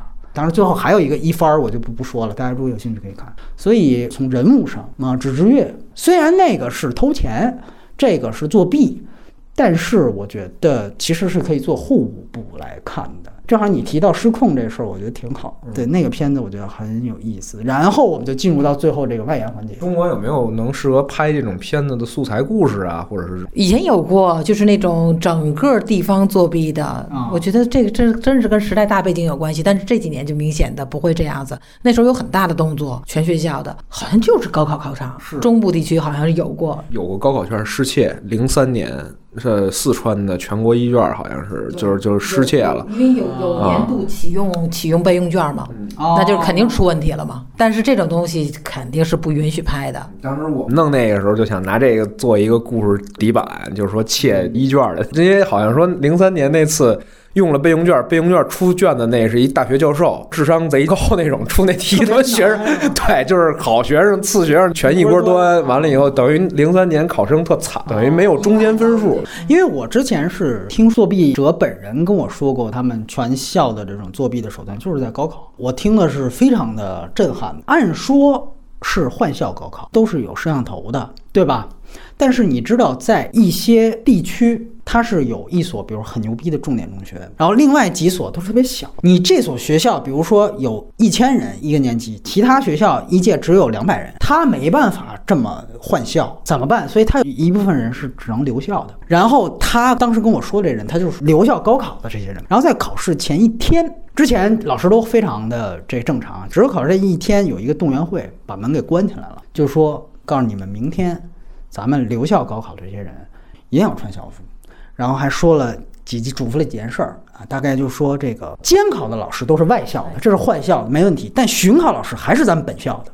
啊，你要有任何问题，你一定要设法冲出去去找咱们本校的巡考老师啊！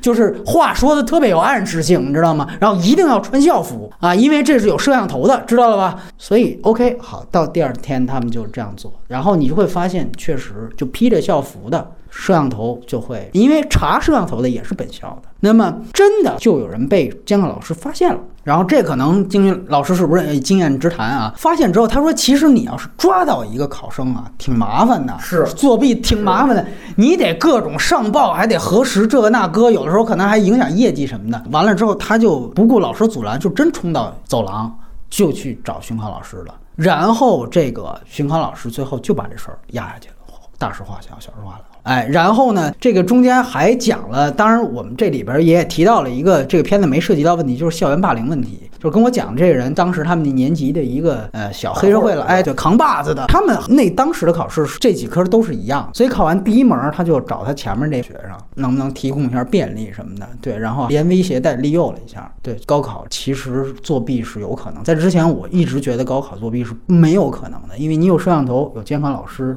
永远有可能。永远有可能。后来而且你刚才说对那个是行内一个常识，就说嗯一般情况下，除非那种大规模的器具性的那种作弊，肯定是要报的，直接报。这种就是常规的小孩子们这种常规这种作弊，能不报都尽量不报，因为确实程序非常复杂。包括在比如说在咱们学校监考有外校的孩子出现了，你发现他的小条或者怎么了，也都是先报他们学校的领队。哦，会两个学校的领队会去商量，因为这里还涉及学校和学校之间的关系呢。就觉得你是不是陷害我们学校业绩什么的，会有呃因为双方都会麻烦，其实对还有一个就是说背锅，监考老师会有压力，就是说我要是逮了这孩子，影响他呃，心理压力、情感压力会有，因为会有连锁反应，对，会这样子的。而且包括给自己学校带来的这种处理上的麻烦和有邻校的关系什么的麻烦，就比较复杂，所以一般都会就尽可能让考生能完成考试。嗯，除非那种特别恶意的那种作弊。换句话说，也对吧？就是这工作的整个地方来说，考生念十二年非常不容易，他有一念之差，如果能爱护他，尽量爱护他。包括你发现条收了条，过去就直接带出来了嘛，现在都不，就是东西拿了签字，让小孩自己也签字。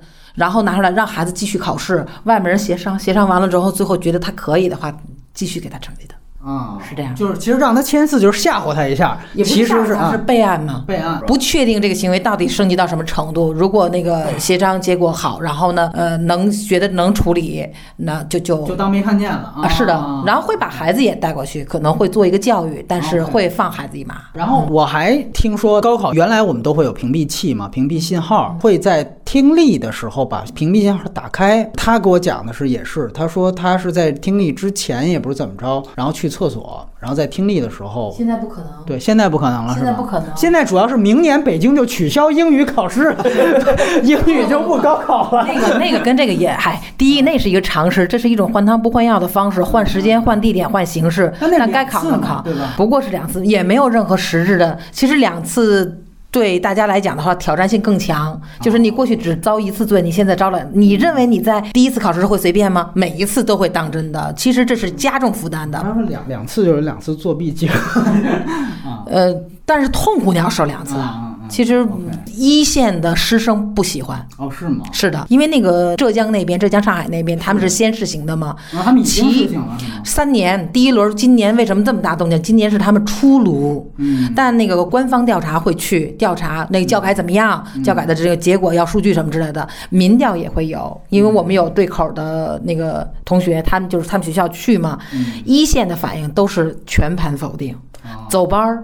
分考这种全都失分，带来了很大的困扰。对过程和结局评价上都带来了很大的困扰，包括你们可能看消息也会知道，从那个高校收编的孩子也会有这问题。他分层选课，他会考我物理系的人，高中根本没选修物理，你说我怎么招的这人？但是他最后分儿是可以的。嗯，所以这个教改其实可以宣告失败，但是不这么说，并且这个教改现在北京要实行嘛，但是北京他放一个活话是说，未来的一直到二零年都还会陆陆续续的这种改革，以至于现在那个新初一进来的新初一、初二、初三用的教材都不一样，明年高中三年也全都不一样，政策也全都不一样，教材不一样，讲法不一样，课纲不一样，考纲不一样，这是一个大洗牌是吧？啊真的大洗牌，然后会明确的告诉你，就是今年进来的初一的念的这个部编教材，也就到这为为止，后面还会再改。嗯，你这不是明摆着告诉大家，你你们就？对，是这样的。但是很多人都是反高考、反高考体制什么的，我是高考的坚决的捍卫者。就像这个片子里反映的一样的，就是我们作为普通民众啊、底层啊，如果是我们也跟有一些人一样去喊反对高考，等于是自己把自己最后一条路也全部封闭掉了。他考的方式不好再改，呃，内容有问题再改，但是这个体制一定要留下来。几乎是剩下的唯一的公平的那个这种行为和现象了。我们但是说回来，我是觉得确实是拿高考去做一个电影的这个一个题的话，其实不是那么那么容易。就是说，我说这种高概念的这种像作弊的这种，确实不太好弄，因为考试考试多着呢。对对，就是刚才说的那种四六级专四六级，比如像我们学校那个艺考对或者什么的那种，潜规则什么的啊，这种各种啊没有潜规则，因为《逐梦演艺圈圈圈》，我操，已经拍出来了。就比如说有那种艺考班儿，他会招好多学生，完了以后那个面试他有周期的嘛。他也是打时间差，他先放一批学生进去，你比如三十个学生，你都进去了，你就给我背这题，你当时面的是什么？这三十个出来，基本上把所有题就摸清楚了。完后边学生拿这个去考，就就会有这种的，就是会有很多作弊。就是我觉得可能，比如中国上要是改这种片子的话，比较合适的是你找这种专业类型考试的的专门的，就是我只是作弊技术人员，不是说这科特牛逼，我能给你提供作弊方案。你明白这意思吗？但是我觉得就这个，它可能相对泰国这种，它就没有最大公约数。你讲高考的话吧，就是你能动的线太少了，而且你在中国特别容易被分线。你讲高考还是讲教育，你特别容易走偏了。就是你这条线，你本来想讲一类型片儿，但是你讲着讲着，突然间就不知道，我操，我这偏哪儿去了。我当时想定位那学校的时候，我唯一能想到比较合适的衡水一中，但是衡水一中资料我看了一些之后，我就觉得说这他妈的好像不是光作弊的事儿，你知道吗？就是你就对你要再讲，那是另外一摊事儿，就是你特别容易会偏心军。事化管理什么之类的，就是那法西斯式的这种 洗这洗脑式对洗脑式的这种集体主义的，就是迷墙里边进去的那个前。前两天那个梁文道他们那公众号里边有一篇嘛，哦专门讲的是几个那个当年在那个衡水一中，他是尖子生，哦但是他是意见人士，你明白吗？就是等于对，完了他考上学之后反思，站出来讲，对也是行内应该说一句公道话，衡水一中，你说的这样的孩子，人大附也会出来这样的孩子。我们也见过这样的帖子，他去隶属人大附的这种对对对，这这种反人类的部分、反人性的部分、反教育的部分也会有。但是别忘了，我们应该做一个数据统计，从衡水一中出来的人，到底是念他好的人的多，还是反他专制的多？这个你有数据没有？我说句不政治正确的话，嗯因为精英本来就是少数。是这样的，所以我想下面想说的就是这个，衡水一中可能对于这个精英或者是对于有知识层的人来说是一个罪恶的存在，但是它对这很多底层生存的蝼蚁简直是一个福音，很残酷的现实。这个残酷不残酷不重要，重要在比如说我们要拿它当素怎么材，不重要啊？非常重要。你拿一个东西职业职业的不是编剧对于我我就想说呀，你编剧最大的一个特点，你编出来这东西要赢得这个观众的他的基本的情感认同才行，或者说你就编一个小众的，我只是给我们那圈人看。逐梦演艺圈圈圈不不，哎，并不是，我们更关注的是个体感受，对吗？如果我们有一个反向的例子，如果有一个有像您所说的蝼蚁啊，就是打引号的，就是他站出来讲到了这个东西的那个什么，他够了这个冲突，而且他的感受让我觉得非常真实，那他当然是一个好的例子，对吗？就是我们关注的是个体感受，而不是统计数据。恰恰是个体感受，你只有选择的找到个体。你知道衡水一中出来有多少人热烈的怀念着自己的曾经的那样的岁月、那样的时光。我为我的人生的改变做了那样极尽极致的奋斗，而且与我同在的有上千人。我们看起来很笑话的那种，像传销组织一样的口号，对他们来说是热泪盈眶的。这样的人，你有接触过吗？就恰恰因为我并不认为他是笑话。我认为这个东西是细思极恐的很多东西，所以我才认为这个东西有讲的必要。所以我们值得把这东西拿出来去讲。至于他讲出来的是什么，我也不确定那东西是什么，对吗？那东西呃，肯定我但跟作弊当然没关系。当然这个东西讲到这儿的时候，对它就已经跟作弊就偏差了。所以在中国，因为教育是个太大的问题了，不像泰国那样，就是它是社会上升唯一渠道，就是在在中国这这不能说那是泰国唯一渠道。不是，我说它不像泰国一样，哦就是它人家可能还有别的渠道，别的渠道或者阶层更相对稳定一点儿。但中国是它又变化剧烈，而高考又几乎是唯一渠道的情况下，在这种情况下，那你谈教育，那基本上就是谈国本，你很难把它轻体量的把它变成一个类型片式的东西，而且你在一个社会考试就可以了。你对你从那个审查上来讲，确实太他妈麻烦了。就像咱上回在聊高概念这片子，就是说中国编剧不太适应动用社会思维去解决问题。反正我去尝试这个的时候，我只要一解决，我就发现我就碰线，你知道吗？我就在碰线啊，对不。必要去选，因为你要选的是一个是高概念也好，或者或者你选的那个作弊题材、考试题材，不需要非得跟拿这个高考跟自己过不去。你选任何一个那种通用性的、大家共识性很强的一个社会考试，足以表现你所有想表现的东西了。而且举一反三、以小见大，这种考试是这样，大家马上可以自己去类推，何苦我自己去踩那个雷呢？对，因为高考它不仅仅是考试对，它是有很多别的东西在附加在里边。我们必须得强调一点，就是它是社会上升渠道，它是国家人才的选拔机制。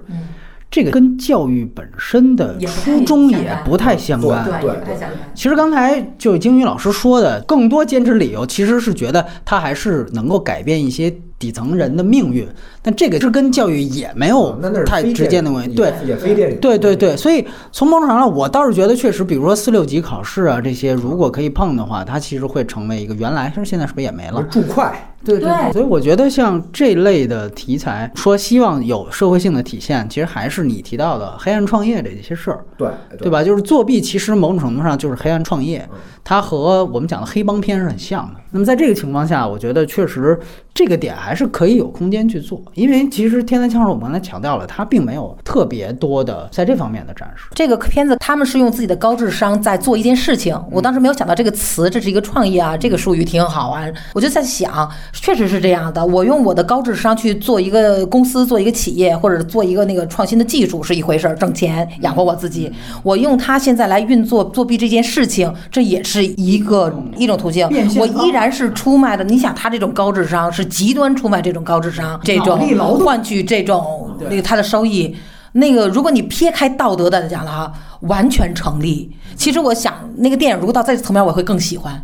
对，因为他创业这个点其实不是这个咱们去解读，是导演自己说的，说我的核心是创业这片子。但是呃，刚才说优点的时候忘了，就是说说到那个猫鼠游戏那场的时候，就是说他们在那个作弊这儿，但是平行对检等于是这边在特别焦虑的等嘛，嗯。就那段儿其实是最有创业感的那个，就是这边的在那儿是最前线对前线这个猫鼠游戏，对吧？就是在这儿铤而走险，你就想你把它换成走私、期货、股票，这都是通的，对吧？跟咱们小时候看那香港那电视剧，我忘了叫什么，就是讲那个商战的那种大时代大时代，哎，对对对，就是几乎是一样。就这边的就在那等什么千年虫来了，大家换算盘，然后完了以后就是到底怎么？唯独要不然说那场戏是最好的，就是说他又把作弊这个本质给拍出来了，又把创业那个本质拍出来，但是。你要翻回头来说，其他地方就就是创业的这种点，其实就相对是非常薄弱的。对我觉得，就如果我们要是翻拍这么一个东西，还是那个冯小刚当时拍甲方乙方私人定制这个路子，就是说所谓的就是一帮这样的人去创业，大概是一这什么不成，还是中国合伙人还都比那俩靠谱。啊？对，你知道吗中国合伙？人也对，就因为对那俩太喜剧了嘛，就是说那样的片子就已经有了呀。这个片子最特别的是这样的类型或这样的定位没有啊。对之所以它前面没有全创业，是因为它前面要为这个特殊的这种题材或者特殊的这个创业，得有一个这样的解说和铺垫才可以。先从情绪上得让观众认同，拿这个东西也可以创业。你到后半截儿，你不觉得他们做的是一些邪恶的事儿，是一个。正常的事情，某一种以智力创业的方式而已。这东西肯定要靠时间来铺垫，你必须有一些情节，有一些人物，有一些心理展示，人们才能把这个情绪从关心作弊到慢慢转换到这种。因为我是觉得作弊到他拍出的这个点来讲，我们撇开价值观，或者它已经不再是一个价值观的层面问题，它其实是一个风险博弈问题。其实这是我一直对于作弊这件事情的理解啊，在我看来，就是说，如果你付出了极大的风险代价，你总有一天会被抓住的。这是显而易见的。如果你的作弊手段不够高明的话，那如果你的作弊手段足够高明，那说明你在作弊的这样的一个业务上面，你已经是 极其极致极其是极致了。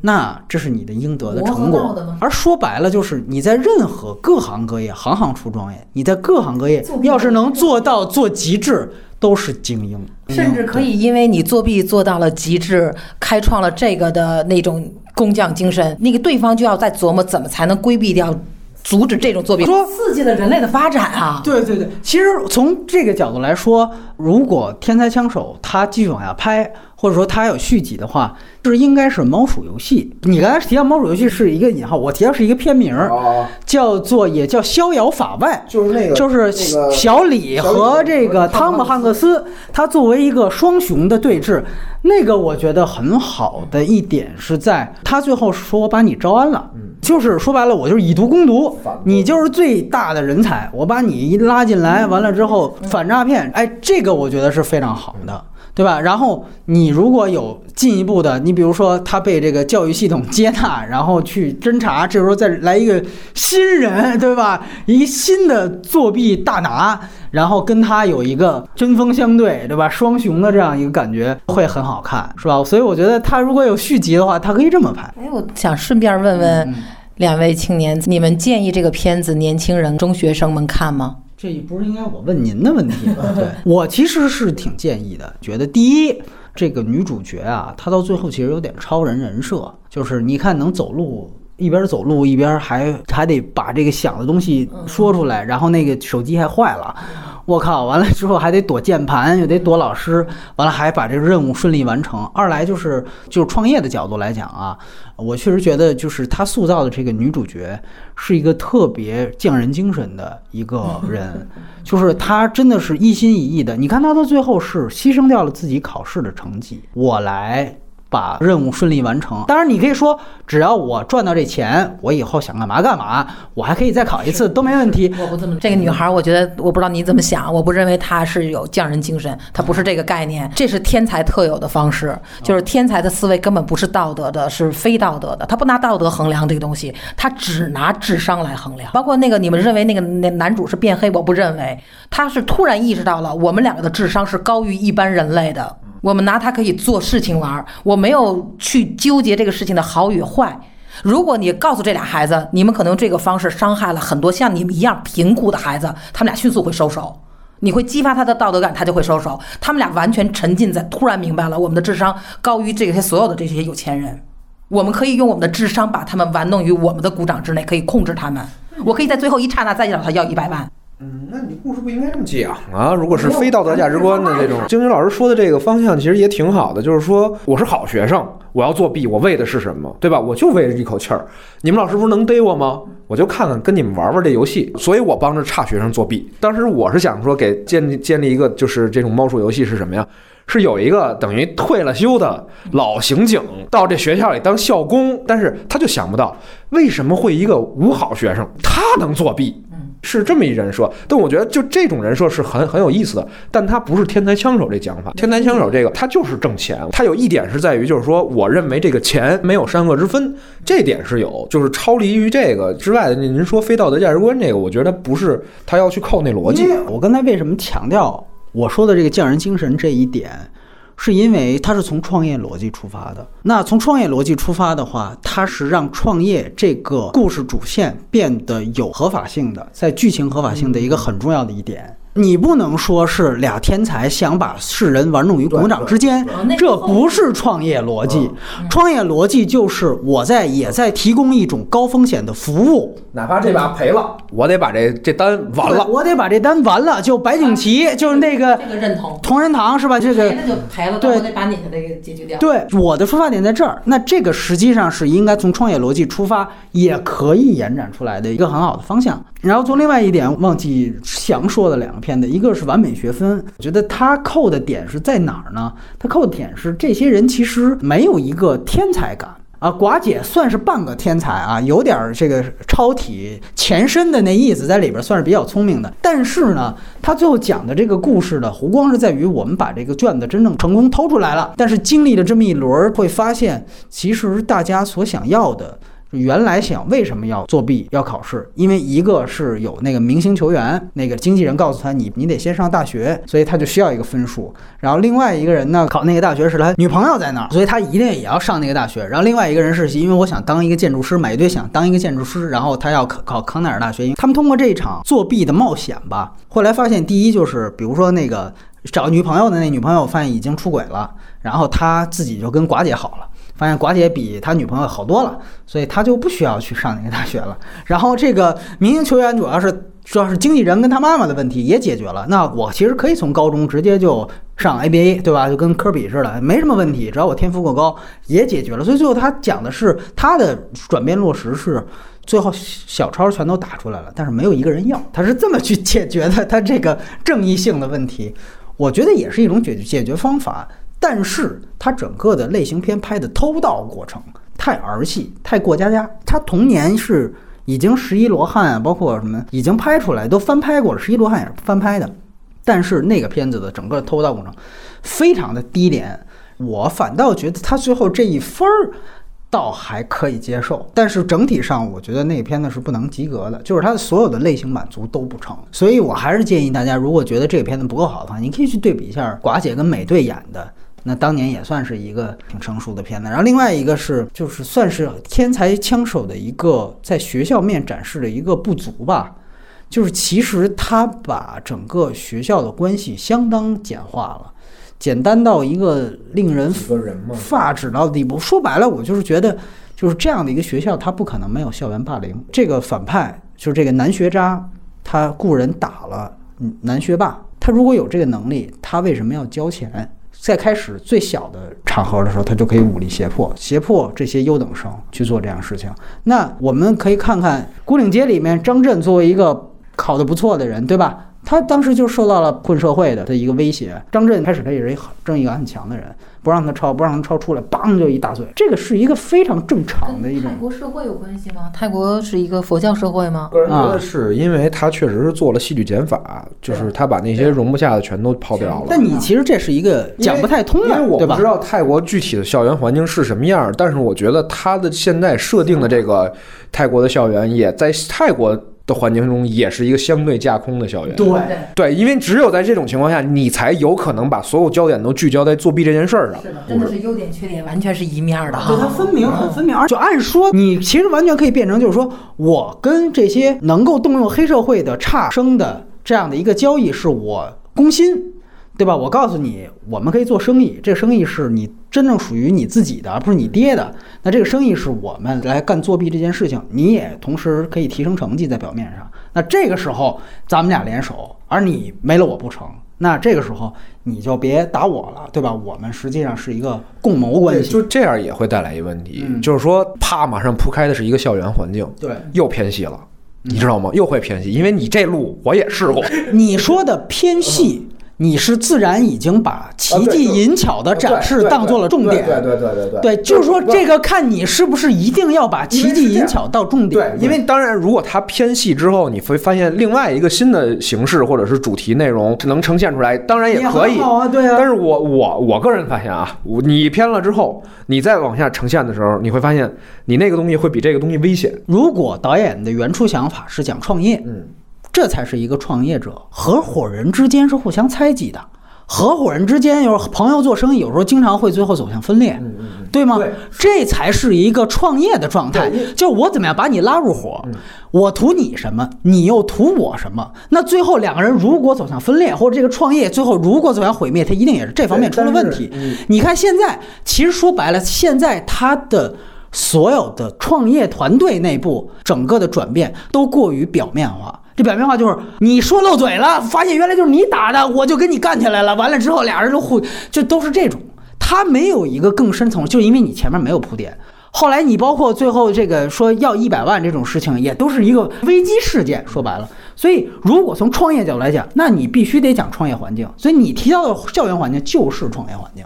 但同时，你这么讲的话，一个是创业路子可以这么讲，另外一个政治惊悚也可以这么讲，你知道吗？就是当时我我在想的时候，我并没有想是创业这个路子，我觉得是你可以用这个氛围去讲政治惊悚，因为三国嘛，简单的这么这这种这种方式。但是当你讲到政治惊惊悚的校园题材的影片的时候，我操，你这片子就很麻烦了，你知道吗？你提到政治惊悚这个事情，我再给大家推荐一个，哎呀，还是吉田大巴的片子，就是刚才我提到的，听说同岛要退步。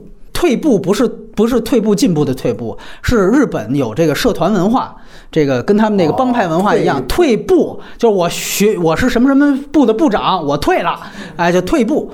听说同岛要退步，这个是当年日本奥斯卡的最佳影片，你很惊讶一个拍学生的片子会拿到日本学院奖的最佳影片。您刚才问我了一个问题，说推不推荐《天才将手》？其实我觉得，如果老师看的话，我其实更推荐《听说通道要退步》。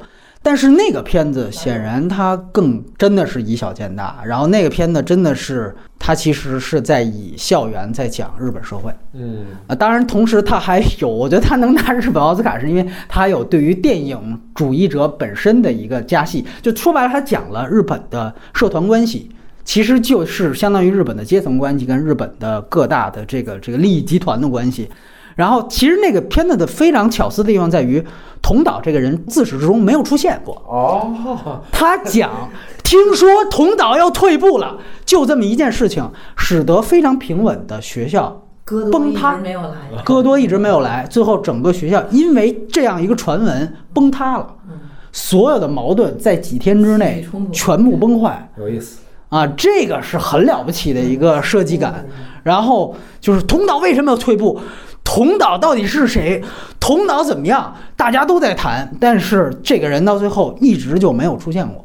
很有意思，通过这样一个事情，然后呢，我觉得最牛逼的一点，我们看着很兴奋一点，就是它里边讲了电影社，就是学校里边最不招人待见、最没地位，然后最权力边缘化的一个纯屌丝、零存在感的一个社团，是跟人家日本不是有那个剑道剑术，是借用人家剑术的那个设的大教室的其中一个仓库的其中还得中间还拉一帘儿，你只能用一半儿。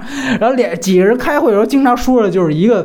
带好了这个剑术装备的中间出来，这切。反倒你会发现，当整个权力中心随着同岛退步的传闻进行崩塌的时候，只有电影社是没有受到影响的，因为他们太边缘、太屌丝、太底层。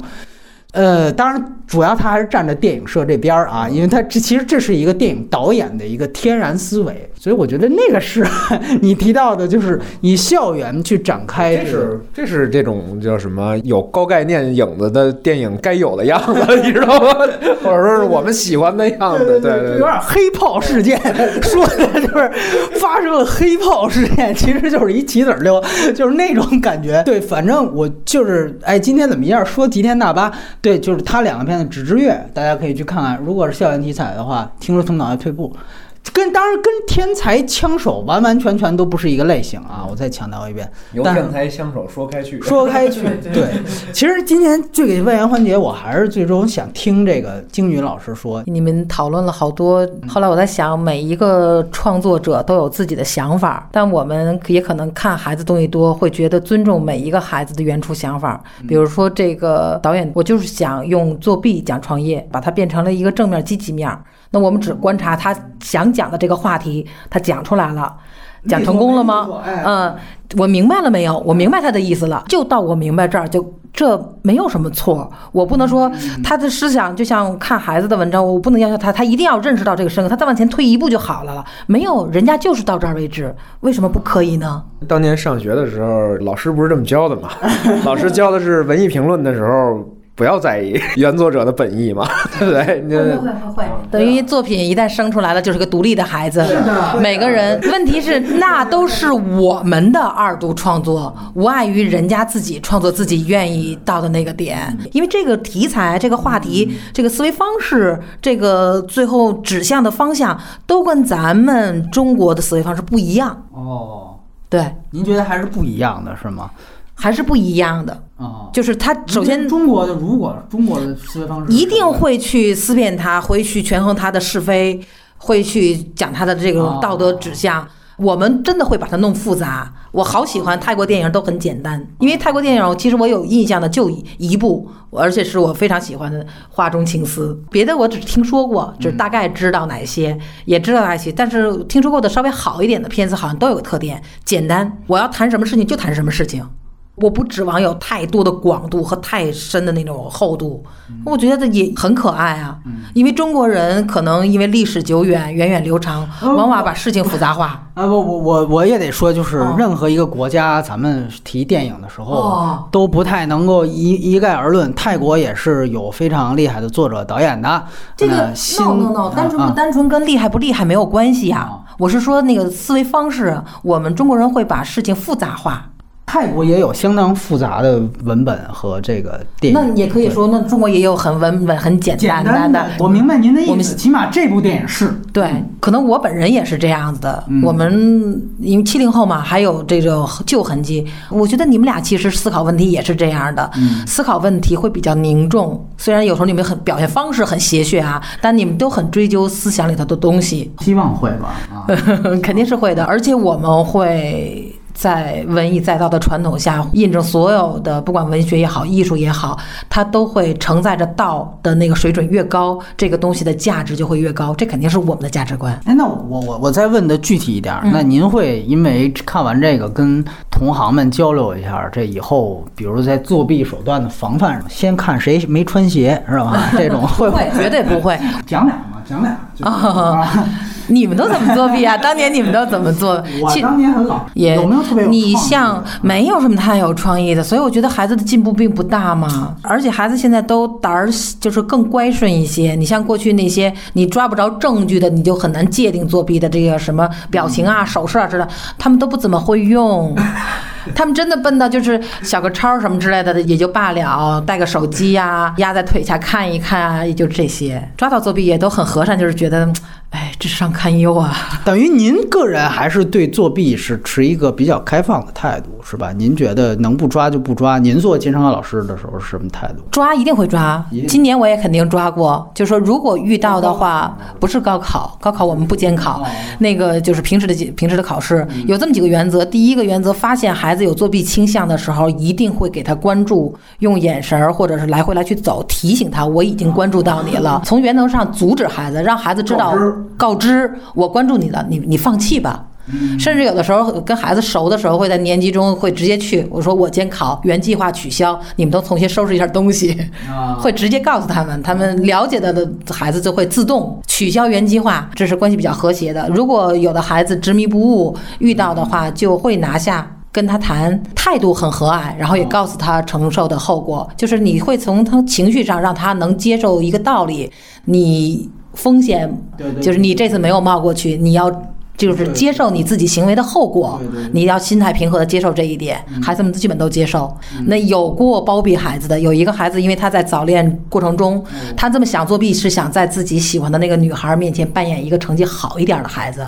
我觉得这是青春期极其特殊的情况，对，非常戏剧化，而且是一个那个不对大眼的孩子，一男孩儿，就是散漫惯被惯坏了的，但他喜欢一个对一个王朔，喜欢一个 优等生，特别五好学生的那种，真心好的那种啊。然后最后跟他商量，他我我收了特别密密麻麻的小条，收完了之后，别的话都没有说，字都没有签。然后当时去收他的时候，也考就是期中考试嘛嗯，期中、期末考试，然后站在他的那个身边儿，把那个他就最后实在挡不住，然后最后抹下来了。他也不能理解为什么这么做。后来我说为什么站在你旁边，什么也没说收走，是不想让任何人看到我收走了你的东西，因为我打算包庇你，因为我知道他在什么状态。后来我说，但是就是我想知道你怎么哦，这个话是后来才告诉他的啊。我我想知道你怎么说，你有话跟我说吗？对，然后他最后他说了这个原原因，我说我。就是这么打算的。那个小条儿，那个你永远不会见到，我也永远不会见到，没有人会知道，除非你告诉别人。而且我不希望你告诉别人，不管你对我现在抱有什么样的感情，是感恩还是什么，都不许。他咽了无数口唾沫，然后他说：“我第一次觉得，就是做了这么一件事之后，自己想哭，又没什么话可说。我现在觉得我也没有力气出门。我说走吧，然后最后这事儿就结束了。那等于您是之前就知道他处在这样一个状态，对吧？啊，想说的是什么呢？就是从在座的几位身上，你们都是我的爱徒，能证明一点：青春期作弊跟这个人成长什么什么样完全不相干。我觉得作弊有两个本质上的特征吧，一种是他的欲望超过了他当下的能力，会导致他作弊，是吧？不管因为什么具体的原因，但你想，他们所有人的逻辑都是我想要的那东西超过了我现有的这种能力，对，那这是一个无奈。另一种作弊行为的时候啊，是我用这样的方式来反抗我不认同的社会规则。那你不觉得这第一种行为值得原谅，第二种行为简直值得鼓励吗？所以有什么可以去深究的呢？这个是值得鼓励很很重要的一个问题啊。那您有没有遇到，比如说帮助别人作弊的这种情况？就像片子里面这种，一定会有的。第一种最小的帮助就是默认，比如说我们知道班里谁跟谁在商量作弊的，或者谁准备作弊的了。抄，实际上那种对，就是默认嘛。有助于的肯定也有过，我我遇到过的就是直接就是交换卷子。那这个话，您对于就是帮助别人的这种，一般抓住了会怎么处理呢？呃，同等处理一样的，跟孩子之前的教育就是这样子的，成就是成绩都作废了，吧？是的啊，是这样的。那那像您刚才提到的那个初恋的那个那个成绩还作数吗？最后这个这个事情就像没发生过一样。那件事儿是比较特殊的，等于很特殊，很我觉得处理的不同。如果处理它，就意味着它要有一科挂零，然后会年级张榜、处分。处分你想在他初恋的时候啊这样子去做，对这个孩子来讲的话，是可能一生都是一个致命的干扰。啊。那我我再八卦一下，那后来他追上没有啊？现在两个小孩在高二，挺好。哎呦，而且行了，当时给给这小男孩没呀、呃，那给这个小男孩的一个期待，就是说，我说我也因为他是部队的大院的孩子嘛，嗯后来我说我也明白你的困扰，也明白你所有的一切，你我们都能看到你的进步，嗯只不过是你等不及时间，你可能还需要六个月才能把成绩拉上来，嗯但你希望这一次的时候就表现的好一点。他说他说我明白，老师你等着，就是我会用事实来来回馈你的，就是你不会后悔你的选择。老李等着。专门攻心，哎，现在两个小孩的关系很稳定，然后成绩也很稳定，然后这小男孩继续向好，就像他说的是，他慢慢进步，因为他差的太多了。就是作弊又是一个很严重的问题，又是一个很家常的问题。这个片子把它拍的这么简单、单纯、轻松，甚至这么那个有视觉快感，可能会帮助成年人正正视一个问题，也可能它就是这么一个成长的过程。其实我觉得就是《逃学威龙一》里有一点挺好的，就是他们俩周星驰跟旁边人赛马啊，赛马完了之后，那个被老师发现了，因为太夸张了，那喜剧嘛，就是夸张说你们俩赛马是吧？来过来过来，就把周星驰给蹬走了。完了之后发现他那书啊，周星驰是卧底嘛，他就不是学生。他拿的是语文书，一堆老师坐在办公室里，把那书往桌上一扔，说：“你看这人，他居然是考历史，他拿语文书出来抄，你说他得笨成什么样？”然后旁边老师就说：“那就不算作弊啊，对不对？”然后另外一个老师说：“哎呀，那太严重了，你干脆把他枪毙得了。”完了之后，他就说。你看看在座在座各位，我们谁没做过弊啊？这事儿有多大呢？对吧？其实你会发现，这个就是周星驰的喜剧之所以他能留下来的原因。他到最后，他其实他在青春片的范畴内，他给了一个很好的一个不能说取向，他给了一个很好的解决方式，凡事。然后你你这个自我修正很好，他不是给了一个取向，是给了一个解决方式对。解决方式想说的是，不能说就是认同作作弊是弊对对对是对对，而是说把他轻，因为青春期的孩子有个特点，你越禁止的事情越有挑战性，越有越有吸引力。你把它严重化了，他就纠结于这个东西；把它轻松化了，变成成长的一部分，不是认同他，而是与其在后端这么严重的去处理他，不如在前端告诉他，作弊最大的问题是在于你你不能面对真实的自己。其实作弊的人不是可恨和错误，是有点可怜和软弱。那时候还脆弱，还小，就是自己的能量、力量小，心智的力量也小。就说我弱，我差，但我无法接受我这样子，应该是这样一个心态。那给他的真正的尊重、鼓励、关爱更多，可能要大于对他的惩罚。就是你，包括你看他设计的这作弊，最后也没成，对吧？也被老师抓住了。他后来是采用了另外一种方法，对吧？就是说，OK，我暴露了我的警员身份，然后我带领了我的一群学生，其实我的同学他们都像我拿我当大哥一样看，其实就好像有点黑社会一样。但其实到最后，我们战胜了真正的坏人啊！那其实这个是他那个电影，你会发现他那个电影其实是很正能量的。到最后你会发现，虽然他无厘头瞎搞了很多，但其实 OK，到到最后每一个人都解决了自己的实际困难。我觉得特别有意思，就是他旁边有一个跟他一起赛马的那位啊，他们家其实很阔，然后他把周星驰叫过去，他奶奶给他端茶送水，然后那个问问这问那，因为老人记性不好，然后他就是非常不屑，就说：“哎，你哪儿那么多话？你赶紧走。”然后就把他奶奶给轰回去了。然后周星驰往那儿一坐，说，刚才是你你家工人啊，你家保姆啊，不是我奶奶。我说你这是你奶奶是吗？然后最后他让他补课的时候就说，哦，你看啊，他如果要是有瞌睡之后，我就打他一下。然后最后他奶奶就买，哎。哎，奶奶你也试一试啊，没关系的，反正也不要钱。然后就以很无厘头的方法让他奶奶去去打他孙子，然后就发现他奶奶打的比他还狠。然后他说：“哎，你看你很上道嘛。”就这样，就他通过一种很诙谐的方式。其实是在做一种规劝跟教育，就是说，OK，下次你要懂得，你要跟你长辈怎么说话，怎么接触。但是这个丝毫不影响他的喜剧传递。嗯，这可能是现在这些喜剧真的做不到的地方嘛？就是他有作弊，有校园霸凌，有各方面的东西，但是他能把它做的最后非常圆润的，跟类型片啊不冲突的道德规劝给做好。这个是相当厉害的一件事情，因为那个好的喜剧，它需要一个大爱，对，它不能是挖苦和取笑或者歧视，它一定是有个大爱，才会有这种幽默和诙谐。对对对。嗯，然后我最后想问以行一个问题啊，这个因为我们刚才提到它是其实是泰国的这个爆款啊，今年到现在为止泰国国内票房最高，在台湾和香港。还有很多光南东南亚地区也都拿到过周票房冠军。今年在中国上映，其实去年十二月份在印度上映的这个《衰霸》是印度的一个爆款。那么韩国的爆款，我们之前也聊过，是《出租车司机》啊，四分之一人口来看。那么中国的爆款是《战狼二》，都是咱们亚洲嘛，有什么想说的没有？怎么说呢？除了韩国啊，比较偏东是吧？嗯，剩下的这个国家基本上都是体制内反体制吧。这种胜利嘛，对吧？基本上是这样。就是咱们之前好像聊过这个话题，就是你像摔霸，包括这个作弊，包括这个战狼，对吧？他们都是就是具有一定反叛精神的为体制服务者的 这最后的最后的胜利，对吧？除了这个出租车司机，对，所以我觉得可能在这里边，因为出租车司机也是换总统了，对不对？哎，也是换，对，他恰好有这么一个语境，对，就是不得不说，就是韩国人民其实没为自己的真正的历史和民族争取过什么东西。我跟你说，有过运动，有过那什么，但这些东西没有换来最后实质性的一些什么什么直接的政治结果是没有的。对，所以它其实更多的是在于他们正好有一个，我们也没有，我们也没有，没有没有，我们以前有嘛，对吧？我们四九年十月一日，那新中国人民站立起来，但是后现在就没有了嘛，对吧？不是，哎，这话不能说，不需要了啊，对，对，不是以前了，那他妈是以前是吧？韩国等于实际上它正好有这么一个历史契机，它可以把这些东西说出来。可能那个片子确实是跟其他片子是不一样的。那哦，这个你觉得那个片子也好于其他的这些是吗？对。你分哪方面吧？就是我觉得社会性上来讲，我觉得那个片子是要好的。所以你觉得这个也基本上算是一个今年亚洲的一个常态，对吧？大家对啊，对，就是亚洲突然间变成了一个就是那种历史学当中专有的那个名词，叫东方专制主义国家，你知道吗？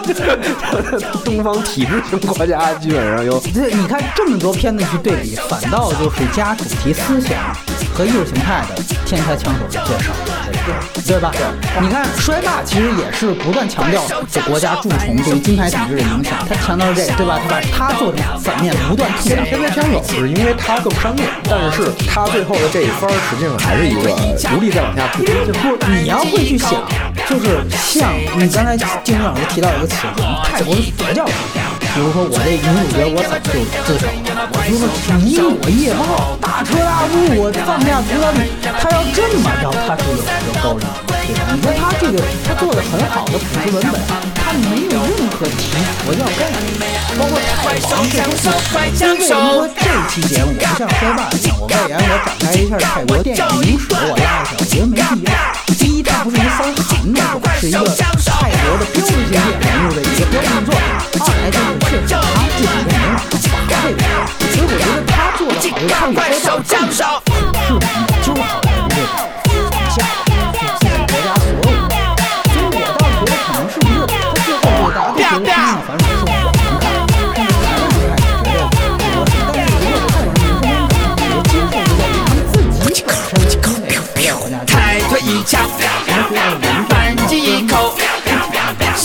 前招飘飘飘飘我就一顿喵喵喵追呀嘛追呀嘛追呀嘛追呀嘛快手抢手机身后嘿呀嘛嘿呀嘛嘿呀嘛嘿呀嘛敌人吓得抖三抖滚呀嘛滚呀嘛滚呀嘛滚呀嘛你还想往哪里躲嗯嘛呀嗯呀嗯呀嗯呀快手枪手快抢手 giao